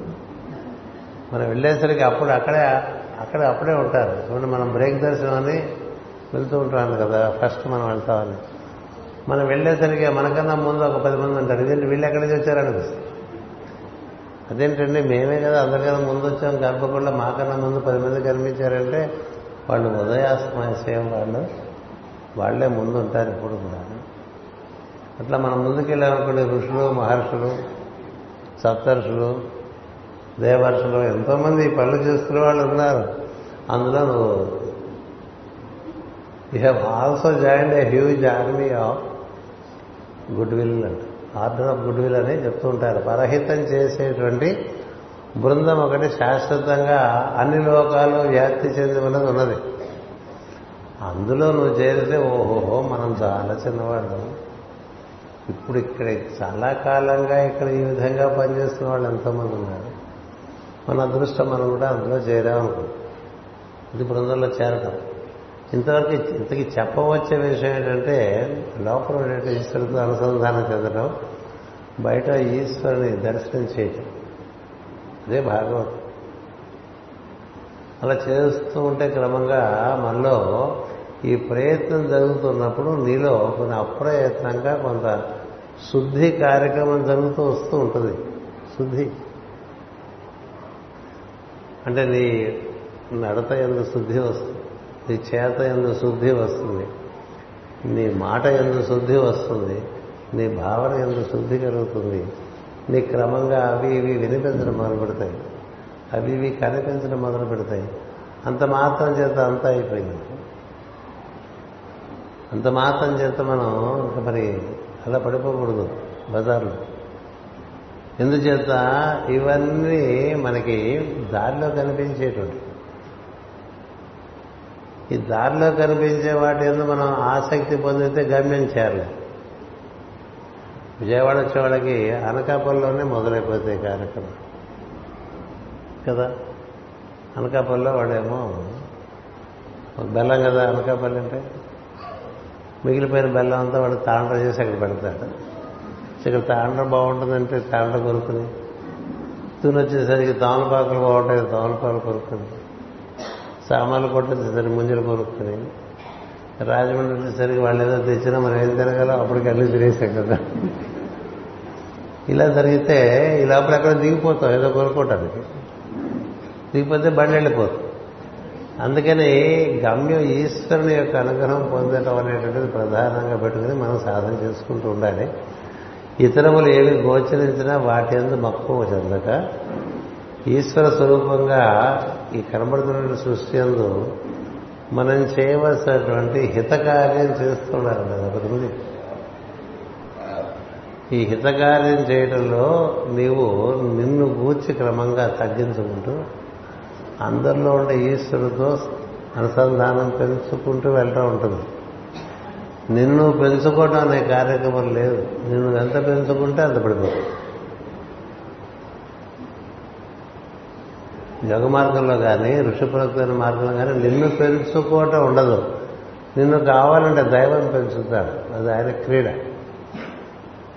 ఆయనకి తను అనుసరిస్తున్న వాడిని తను ఆశ్రయించిన వాడిని పెంచుకోవటం ఆయనకి సరదా.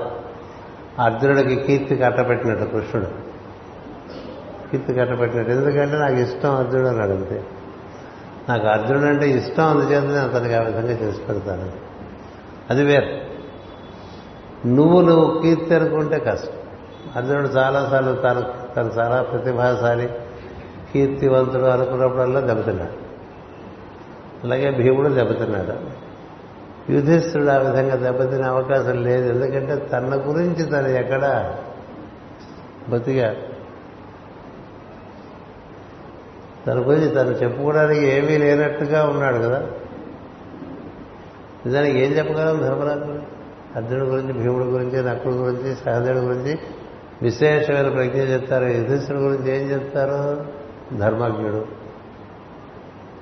అని చెప్తారు. ఎలాంటి ధర్మం అది? ఆ ధర్మంలో ఇవన్నీ విడిపోతాయి. అతని గురించి మనకు కూడా అంతగా మాటి మాటికి గుర్తురాదు భీమార్జునుల గురించి గుర్తొచ్చినట్టు. అంటే ప్రపంచం గుర్తించడం వేరు దైవం గుర్తించడం వేరు కదా. అందుకని దైవం యొక్క గుర్తింపు పొందినవాడు ధర్మరాజు యుధిష్ఠుడు అందుకనే వాడి కోపం వస్తే మీరంతా మాడిపోతారా నల్లలాగా అని. కోపం రాదు కాబట్టి మీరందరూ ఈ విధంగా ఉన్నారు. వాడికే కోపం వస్తే మీరందరూ ఏమైపోతారు? ఈ కన్నులు ఏమిటి వాడేమిటి మీరు ఎవడు పడతారు ఎందుకు చెప్తున్నానంటే పది మందికి హితం చేయడంలో నేను నువ్వు మర్చిపోయే స్థితి ఒకటి ఏర్పడుతూ వస్తూ ఉంటుంది. ఎందుకంటే దక్షయజ్ఞం కదా. దక్షయజ్ఞం. దక్షయజ్ఞం అంటే దక్షుడు చేసిన యజ్ఞం కాదు. దక్షుడు యజ్ఞంలో ఆహుతి అయిపోయాడు. కదా? యజ్ఞానికి తస్మాత్ యజ్ఞ సర్వహుత చదివేస్తుంటాం రోజు మనం తెలుసా? సర్వహుత యజ్ఞం అంటే ఏంటి? నీతో పాటు అన్ని హుతమైపోవాలి ఏది? ఈశ్వరుని దాన్నే వాళ్ళు పాశ్చాత్య దేశాల్లో హోలోకాస్ట్ అంటారు.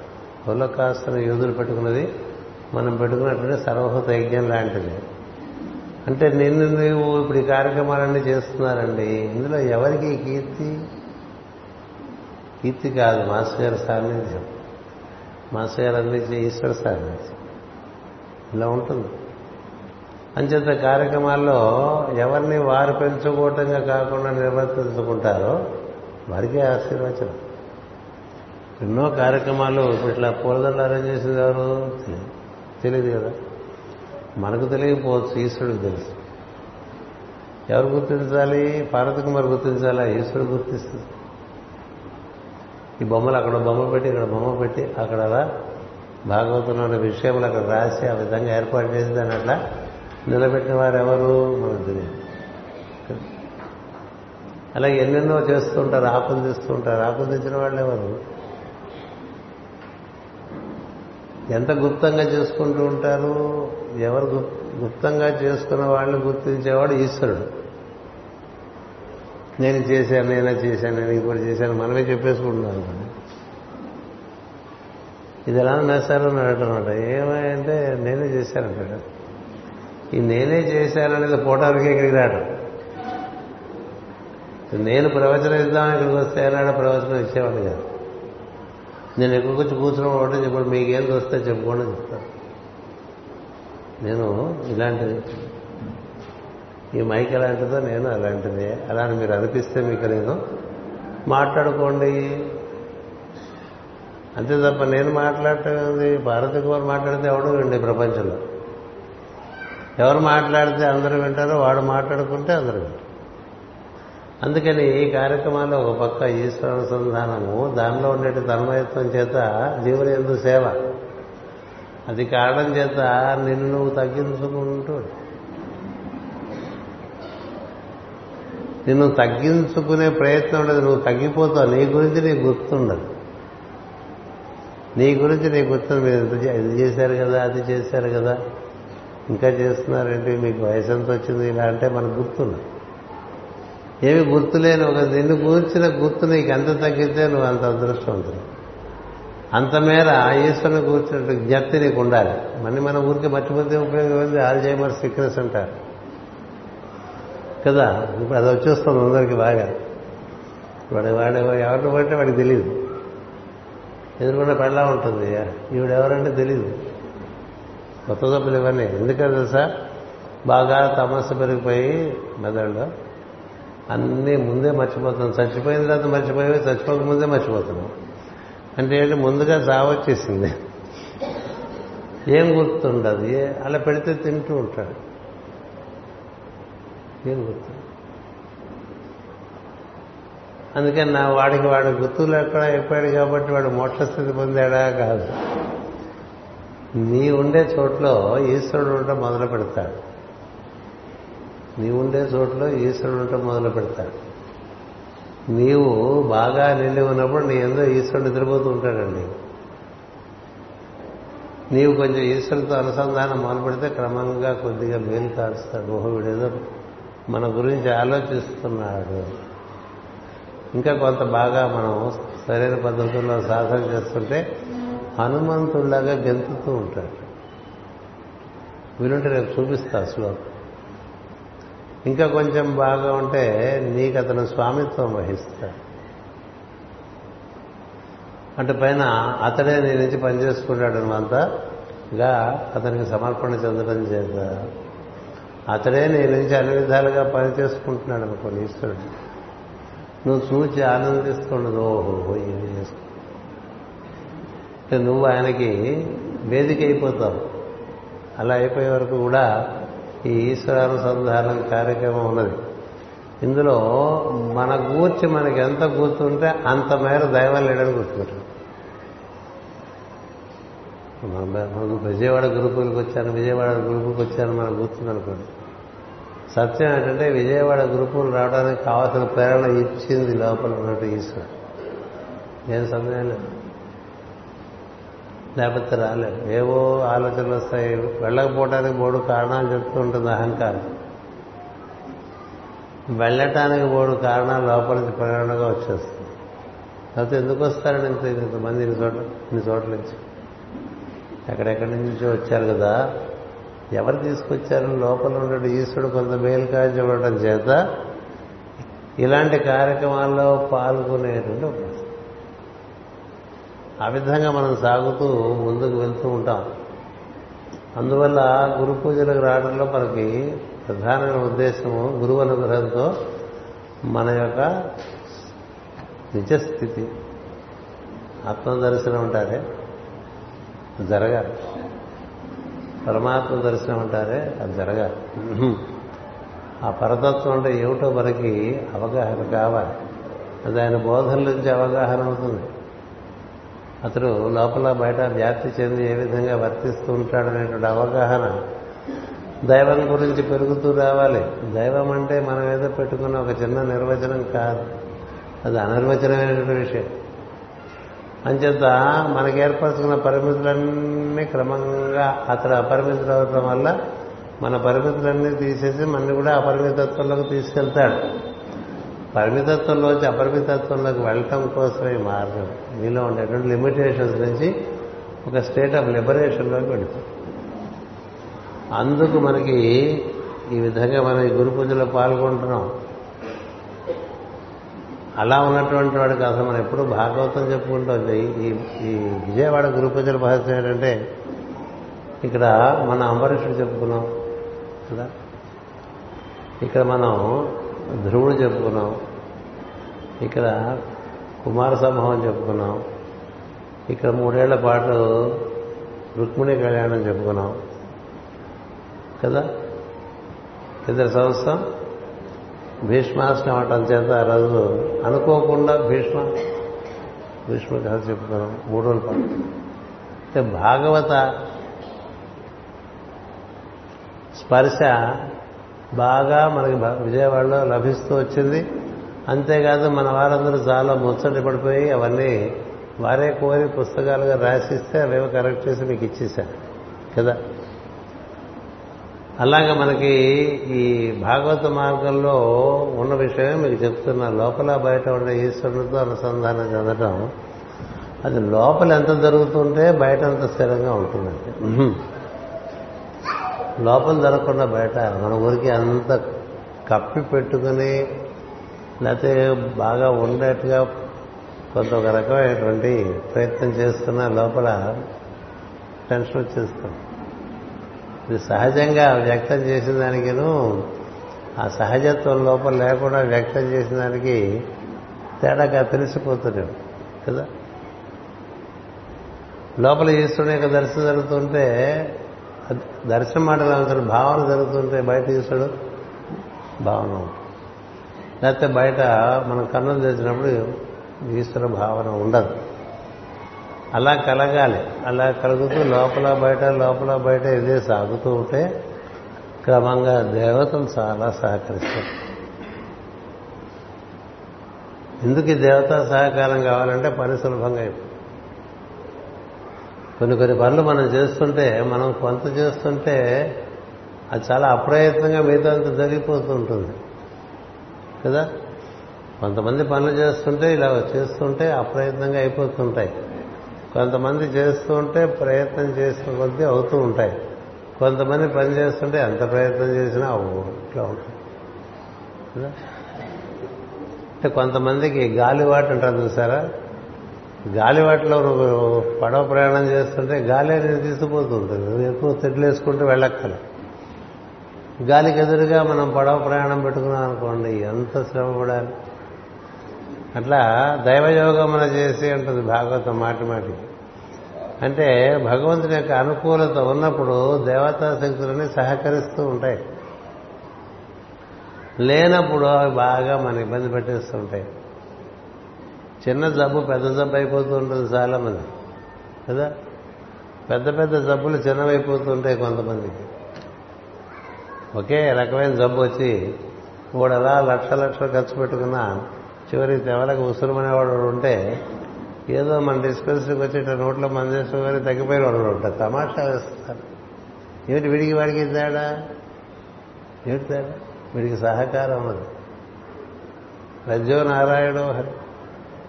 అంచేత దేవతా సహకారానికి ఈశ్వర అనుసంధానం చెప్తున్నా నేను. దేవతల వెంట పడక్కర్లేదో చెప్తున్నా. నీవెంత ఈశ్వరునితో అనుసంధానం చేసే ప్రయత్నంలో ఉండి బయట అతన్ని దర్శనం చేస్తూ నీ దగ్గర ఉన్నటువంటి నిన్ను నీవు నీవు నీకున్నవి ఇతరులకు వినియోగపడేట్టుగా నువ్వు చేస్తూ ఈశ్వరు దర్శిస్తూ చేయాలి ఈశ్వర సమర్పణగా చేయాలి. ఇలా చేస్తూ ఉంటే దేవతలు సహకరిస్తే ఇంకా అప్పుడు కథ గురువు అనుగ్రహము దేవత అనుగ్రహం అలాంటివి. అది చెప్పడానికే సుఖ మహర్షి మొట్టమొదట పరీక్ష మహారాజుకు ఒక చెప్తాడు. నీకు ఏడు రోజులు ఉంది ఏడు రోజుల పరీక్షతో ఏడు రోజుల్లో ఎలా ముక్తి పొందాలనే భయం లేదు. పరీక్షతో ఆయన ముక్తుడే. పరీక్షతో సంకల్ప మాత్రం చేత శరీరమును త్యజించగలిగినటువంటి వాడు ఒకటి.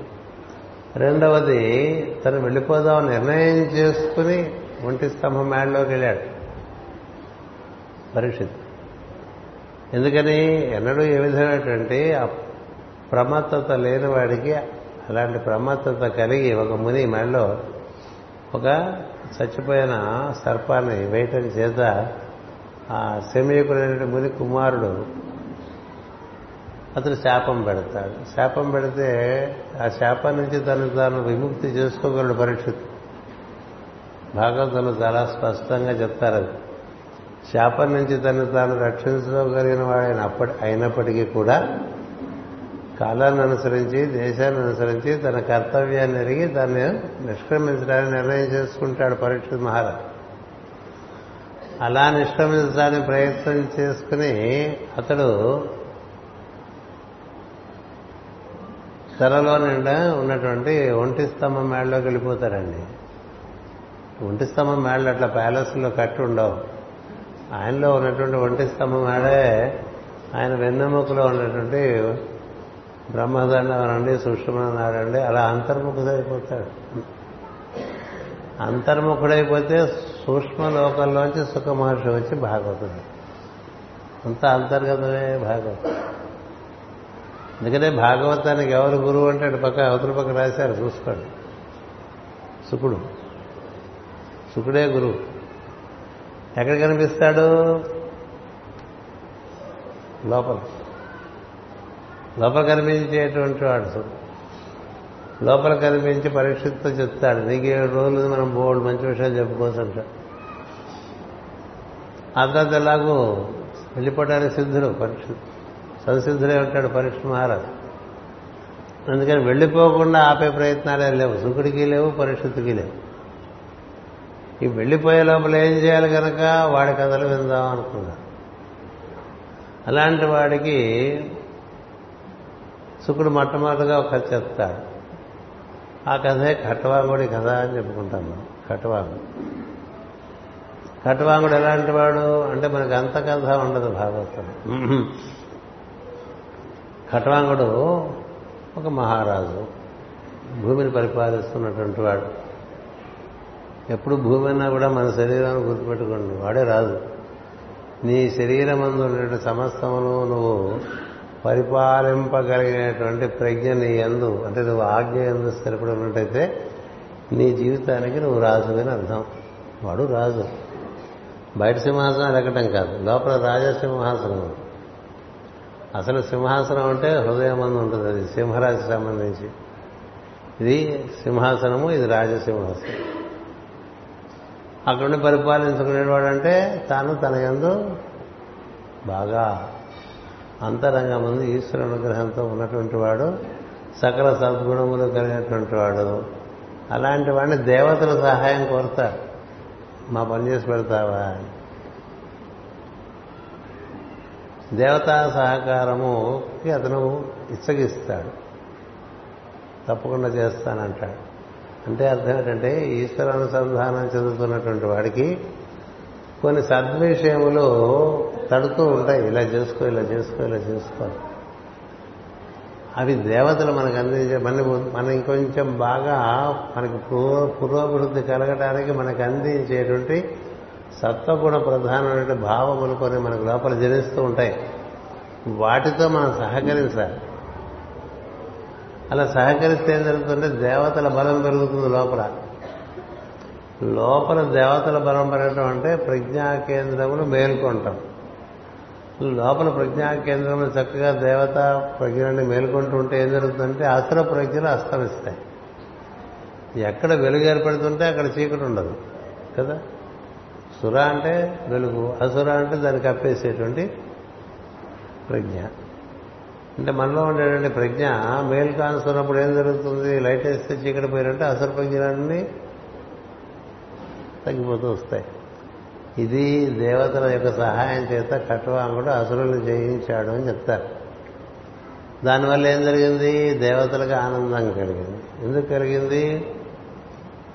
మనం సహకరిస్తే మనలో ఉండేటువంటి మనం సహకరించి మనకు ఏర్పడుతున్నటువంటి సద్విషయములు ఎందు మనం ఆసక్తి చూపి వాటిని మన ఆచరణలోకి పట్టుకొస్తూ ఉంటే క్రమంగా దేవతా ప్రజ్ఞలకి మనలో బలం వస్తుంది.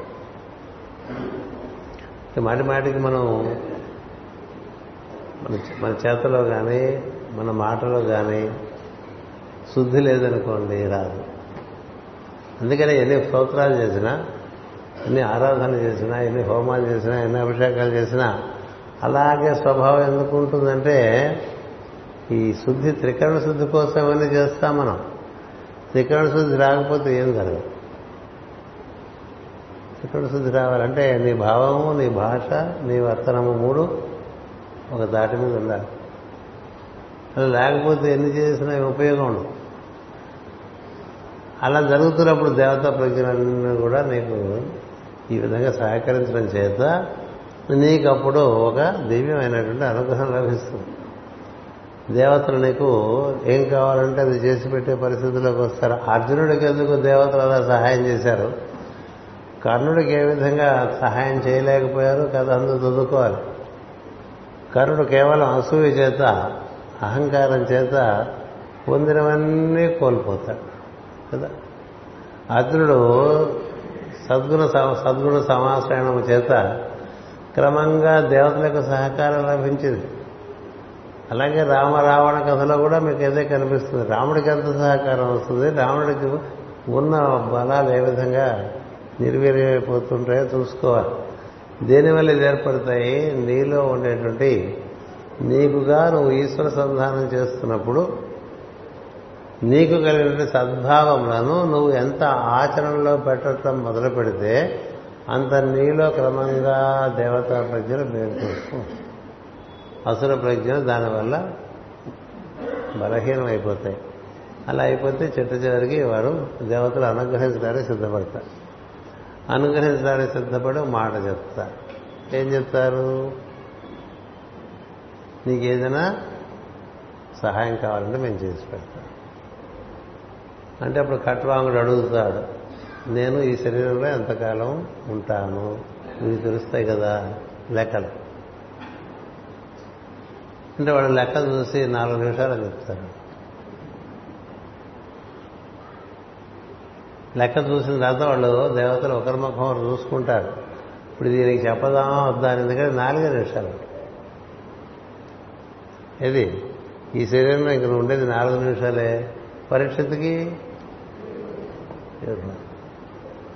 ఏడు ఇంటి ఇరవై నాలుగు కదా? గంటలు. గంటలో మళ్ళీ పదిహేను నాలుగులు కదా?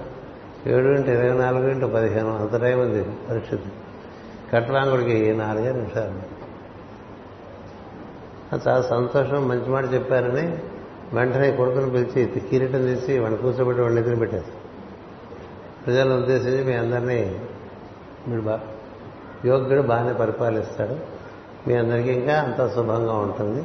నా సమయం వచ్చింది నేను వెళ్ళిపోతున్నాను. మూడో నిమిషం ఇంటేవాడికి సార్. కొడుకున్నాడు చూసుకుంటాడు ఏం పర్లేదు. అంతే కదా? స్త్రీకి తండ్రి భర్త అటు పైన కొడుకు మూడు ఆశ్రయాలు ఇచ్చాడు. వాడు చూసుకుంటాడు. మూడు నిమిషాలు అయిపోయింది. నాలుగో నిమిషం కళ్ళు మూసుకొని వెళ్ళిపోయాడు. ఇది చెప్తాడండి కట్వాంగుడు కదా. అది చదువుకోవాలి. కట్వాంగుడు నాలుగు నిమిషాలు ఇంకా నాలుగే నిమిషాలు ఉన్నాయి నీకు వెళ్ళిపోవటానికంటే ఎలా ఉండాలి అనేటువంటిది చూపిస్తాడు. ఎందుకు ఎలా ఉండగలిగాడు? అతడికి అంత దేవతా సహకారం. ఎందుకంత దేవత సహకారం కలిగింది. అతడు ఈశ్వరానుసంధానంతో భాగంగా సద్గుణ సమాశ్రయణం గావించి తదనుగుణంగా తన జీవితాన్ని తీర్చిదిద్దుకున్నాడు కాబట్టి అందుచేత మనకి ఇవన్నీ ఇలాంటి కథలన్నీ కూడా మనకి ఇచ్చారు పెద్దలు. వాటి మన జీవితంలో పండించుకోవడానికి ప్రధానంగా గమ్యం మనకి మనము ఈశ్వరుని చెంత చేరి ఈశ్వరుడే మనని పొందాలి అనే భావన ఈశ్వరుడితే మనం పొందబడాలి అనేటువంటి భావన. ఆ ఈశ్వరుని పొందాలనే తపన మనలో ఉంటే మనకి సద్గురు అందించేటువంటి సహకారం చాలా ఎక్కువ. ఈశ్వరానుసంధానం కాక ఏవేవో మనకి ఆశయాలు ఉంటే వాటికి ఉంటుంది సహకారం ఉండకపోదు. కానీ దేని సహకారం? సద్గురు వల్ల పొందవలసిన ప్రధానమైన సహకారం ఏంటంటే సత్యాన్ని చేరడమే. సత్ అనేటువంటిది ఈశ్వరుని యొక్క నామం. అంచేత నీలో ఉన్నటువంటి ఈశ్వరునితో నువ్వు అనుసంధానం చెందితే అప్పుడు నీ యొక్క నిజస్థితి నీకు తెలుస్తుంది. అతడే నీవు అని తెలుస్తుంది అతడే నీవని తెలిస్తే అప్పుడు నీ అందుండే సమస్తము ఏ విధంగా నువ్వు సద్వినియోగం చేయాలో తెలుస్తుంది. ఇదంతా కూడా నీ అందు అతడు ఏర్పరిచాడు. శరీరమందు శిరస్సు నుంచి పాదం వరకు అనేకానటు ప్రజ్ఞములు ఏర్పరిచి ఉంచాడు మానవ శరీరమందు. దానిని అవన్నీ అతని యొక్క అధీనంలోనే ఉంటాయి.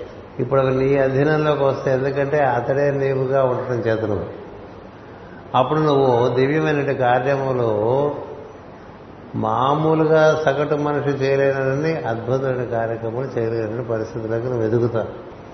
ఆ విధంగా ఈ మానవ జన్మనిచ్చినందుకు ఒక సార్థకతను కూర్చుకుని అటుపైన క్రమంగా ఈశ్వరునికి నువ్వు ప్రవేశించేటువంటి అవకాశం ఏర్పడుతుంది. అందుకోసం మనం గురు పూజలు చేసుకుంటూ ఉంటాం. ఇది రొటీన్ అయిపోకూడదు. నలభై గురు పూజలు అయినాయనుకోండి రొటీన్గా ఎవరెవరి పనులు వాళ్ళు చేసేసుకుంటాం మొన్నే మన విశాఖపట్నంలో యాభై ఏడు చేసాం యాభై ఏడు మనం చేయలేదు అనుకోండి జరిగినాయి. కదా? అలాగే ఒక్కొక్క ఊళ్ళో ఒక నెంబర్ ఉంది. ఊరికో నెంబరు. విజయవాడ చాలా సీనియర్ సెంటర్ కదా? నలభై గురు పూజలు అంటే పెద్ద విషయం. అంచేత దక్షయజ్ఞంతో మొదలుపెట్టినటువంటి విజయవాడ ప్రస్తుతం చాలా చక్కని భాగవత మార్గంలోకి ప్రవేశించి నేను సందేహం లేదు. ఎందుకంటే ఇది ఎన్ని అవతారాలు ఎత్తిందో ఇక్కడ గురు పూజలు నాకు తెలుసు. పంతొమ్మిది వందల డెబ్భై తొమ్మిది నుంచి ప్రతి గురు పూజలకి నేను విజయవాడకు వస్తున్నాను. మన మాస్టర్ గారితో వచ్చాను. అటుపైన కూడా వస్తూ వచ్చారు. అంచేత ఇప్పుడు మనకి ఒక చక్కని భాగవత మార్గము సాంప్రదాయం తదనుగుణమైన ఆరాధనము ఇలాంటివన్నీ మనం చేసుకుంటూ ఉన్నాం. అందులో భాగంగా మనం పొందవలసిన ప్రధానమైన ఆశయం ఏమిటో అది మీకు ఈ రోజున మరొకసారి గుర్తు చేస్తున్నా. మనలో ఉండే ఈశ్వరుడితో మనం అనుసంధానం చెందాలి. అదే దొరికితే అందరూ దారిలో దొరుకుతారు. అది పొందిన వారికి సమస్త గురు పరంపర సన్నిహితం. సమస్త గురు పరంపర సన్నిహితం. అలా మనకి మనం ఎంతమంది చెప్పుకుంటూ ఉంటాం. పరమ గురువులు ఎన్నో చిత్రపటాలు పెట్టుకున్నాం కదా. అవన్నీ పటాలు కాదు వాళ్ళందరూ వెలుగు శరీరంతో ఉన్నవారే. వారందరి యొక్క సాన్నిధ్యం వారితో సంభాషణం. వారి దర్శనము స్పర్శనము భాషణము ఇవన్నీ సాధ్యం. ఆ లోకాల్లోకి మనం ప్రవేశించడానికి మనకి మార్గం ఇచ్చారు. ఆ మార్గంలో మనమంతా మన ప్రయత్నం మనం చేసుకుంటూ ఉండాలి. ఏమిటంటే మనము ఈశ్వరుడే నాయనుగా ఉన్నాడు. నా నుండి ఈశ్వరుడు ఇచ్చా జ్ఞాన క్రియాశక్తులను ప్రసరింపజేసి తాను నిర్ణయించుకున్నటువంటి కార్యక్రమం నా ద్వారా నిర్వర్తించుగాక. అతడి సంకల్పమే నా సంకల్పంగా. అతడి జ్ఞానమే నా నుండి వ్యక్తమై అతడి యొక్క క్రియయే నా నుండి పనిచేసి ఈ పరిసరాలన్నింటినీ కూడా చక్కగా వృద్ధి గావించగా అందరికీ శ్రేయస్సు కలిగించే విధంగా ఈ జీవితం పండేట్టుగా నిర్వర్తింపబడుగాక అనేటువంటిది మనకి ప్రధాన ఆశయంగా ఉండాలి. ఈ మొత్తం భాగంలో ప్రధానంగా గుర్తుపెట్టుకోవాల్సిందంటే మన గురించి అనేటువంటిది భగవంతుడి యొక్క అనురక్తి మనలో పెరుగుతుంటే ఇక మన గురించి మనకు అనురక్తి ఉండదు. ఎందుకంటే అది ఎంత పెద్ద విషయం దాని మీద అనురక్తి కలిగినప్పుడు నిన్ను కూర్చుని అనురక్తి అనేటువంటిది చాలా చిల్లర విషయంగానూ కొంచెం సర్ది విషయంగానూ కనిపిస్తుంది. అందుకని చక్కటి రుచికరమైన భోజనం మనకి ఇప్పుడు వెళ్ళాలి ఏర్పాటు చేస్తారు కదా? అలాంటిది ఏర్పాటు చేస్తే నేను ఇంటి దగ్గర పొద్దున్నే వండుకుని ట్రైన్ ఎక్కానండి. అదే ఇప్పుడు తినేస్తాను ఒక చపాతీ ఉంది నా దగ్గర అన్నా అనుకోండి ఎంత దురదృష్టం కదా? ఉంటుంది అలా. పొద్దునే ఎనిమిదింటికి బండి ఎక్కిన వాళ్ళకి పొద్దునే లేచి ఐదింటికి వండేసుకున్నారు ఇప్పుడు ఇక్కడ మనకి వీళ్ళకి విస్తరలో మనకి విజయవాడలో భోజనం పెడుతున్నారు అనుకోండి అది రుచి పెట్టే భోజనం రుచికరంగా ఉంటుందా? నీ చది రుచికరంగా ఉంటుంది? అలా తన గురించి తాను భావన చేసి భావన చేస్తూ ఉండేటిపోయేవాడు అలా చద్దిలో ఉండిపోతాడు. ఆ ప్రమాదానికి మనం ఎవరం గురి కాకూడదు. ఎందుకంటే కాస్త మూడు రోజులు రెగ్యులర్గా ప్రేయర్ చేస్తేనే మనకు కొంచెం అదొక రకమైనటువంటి వికారం వచ్చేస్తుంది మనలో కదా మనం కొంచెం రెగ్యులారిటీ రాగానే మనలో వికారం వచ్చేస్తుంది. కాస్త ఏదో అది ఇది అనిపిస్తూ ఉంటే ఇంకొంచెం వికారం వస్తుంది. కనిపిస్తే ఇంకా వికారం వస్తుంది. అందుకనే చాలా జాగ్రత్త పడుతుంటారు సద్గురువులు కూడా. ఇప్పుడు జాగ్రత్త కింద జాగ్రత్తగా అనిపించకుండా కనిపించకుండా వీళ్ళు బాగు చేస్తారండి. అందువల్ల ఒక దైవంలోనికి మనం వెళ్తున్న కొద్దీ ఎలా ఉంటుందంటే ఒక దీపం పట్టుకుని సూర్యుడి దగ్గరికి వెళ్తున్నట్టు ఉంటుంది. మీ ఇంట్లో గదిలో వెళ్తూ లేదు కాబట్టి నీకు దీపం కనిపించదు. బయటకు వెళ్ళి ఆ దీపం పట్టుకుంటే ఆ దీపం సూర్యుడి వెలుగులో ఏమైంది అందులో ఇమిడిపోతుంది అలా నువ్వు దైవంలోకి ఇమిడిపోయేటువంటి మార్గంలో మనం ప్రయాణం చేస్తూ ఉండాలి. అందుకని నీ గురించిన భావన వచ్చిందనుకో వెంటనే తీసేసి దైవం గురించి భావన చేస్తూ. మన గురించి ఎవరన్నా మాట్లాడుతాం అనుకోండి ఎందుకండి ఆ మాట్లాడ దైవం గురించి మాట్లాడు మాట్లాడితే దైవ చరితనే చేయాలి. కదా? ఇట్లా గోస్ట్ అంటే ఏం చేస్తూ ఉంటాం మనం? గోస్ట్ రూపంలో. ఈశ్వరుని యొక్క స్మరణ జరుగుతూ ఉండాలి. కదా? మన ఎవరన్నా పొగుడుతుంటే ఎలా పొగిడించుకున్నాం అనుకోండి. ఉపయోగం? చదివే ఈ చదివి గుర్తుంటే బాగా మీకు అంచేత ఆ విధంగా మనం ముందుకు సాగుదాం. స్వస్తి ప్రజాభ్య పరిపాలయంత. న్యాయేన మార్గేణ మహీమహేషా గోబ్రాహ్మణేభ్య శుభమస్తు నిత్యం. లోకా సమస్త సుఖినో భవంతు. లోకా సమస్త సుఖినో భవంతు. లోకా సమస్త సుఖినో భవంతు. ఓం శాంతి శాంతి శాంతి.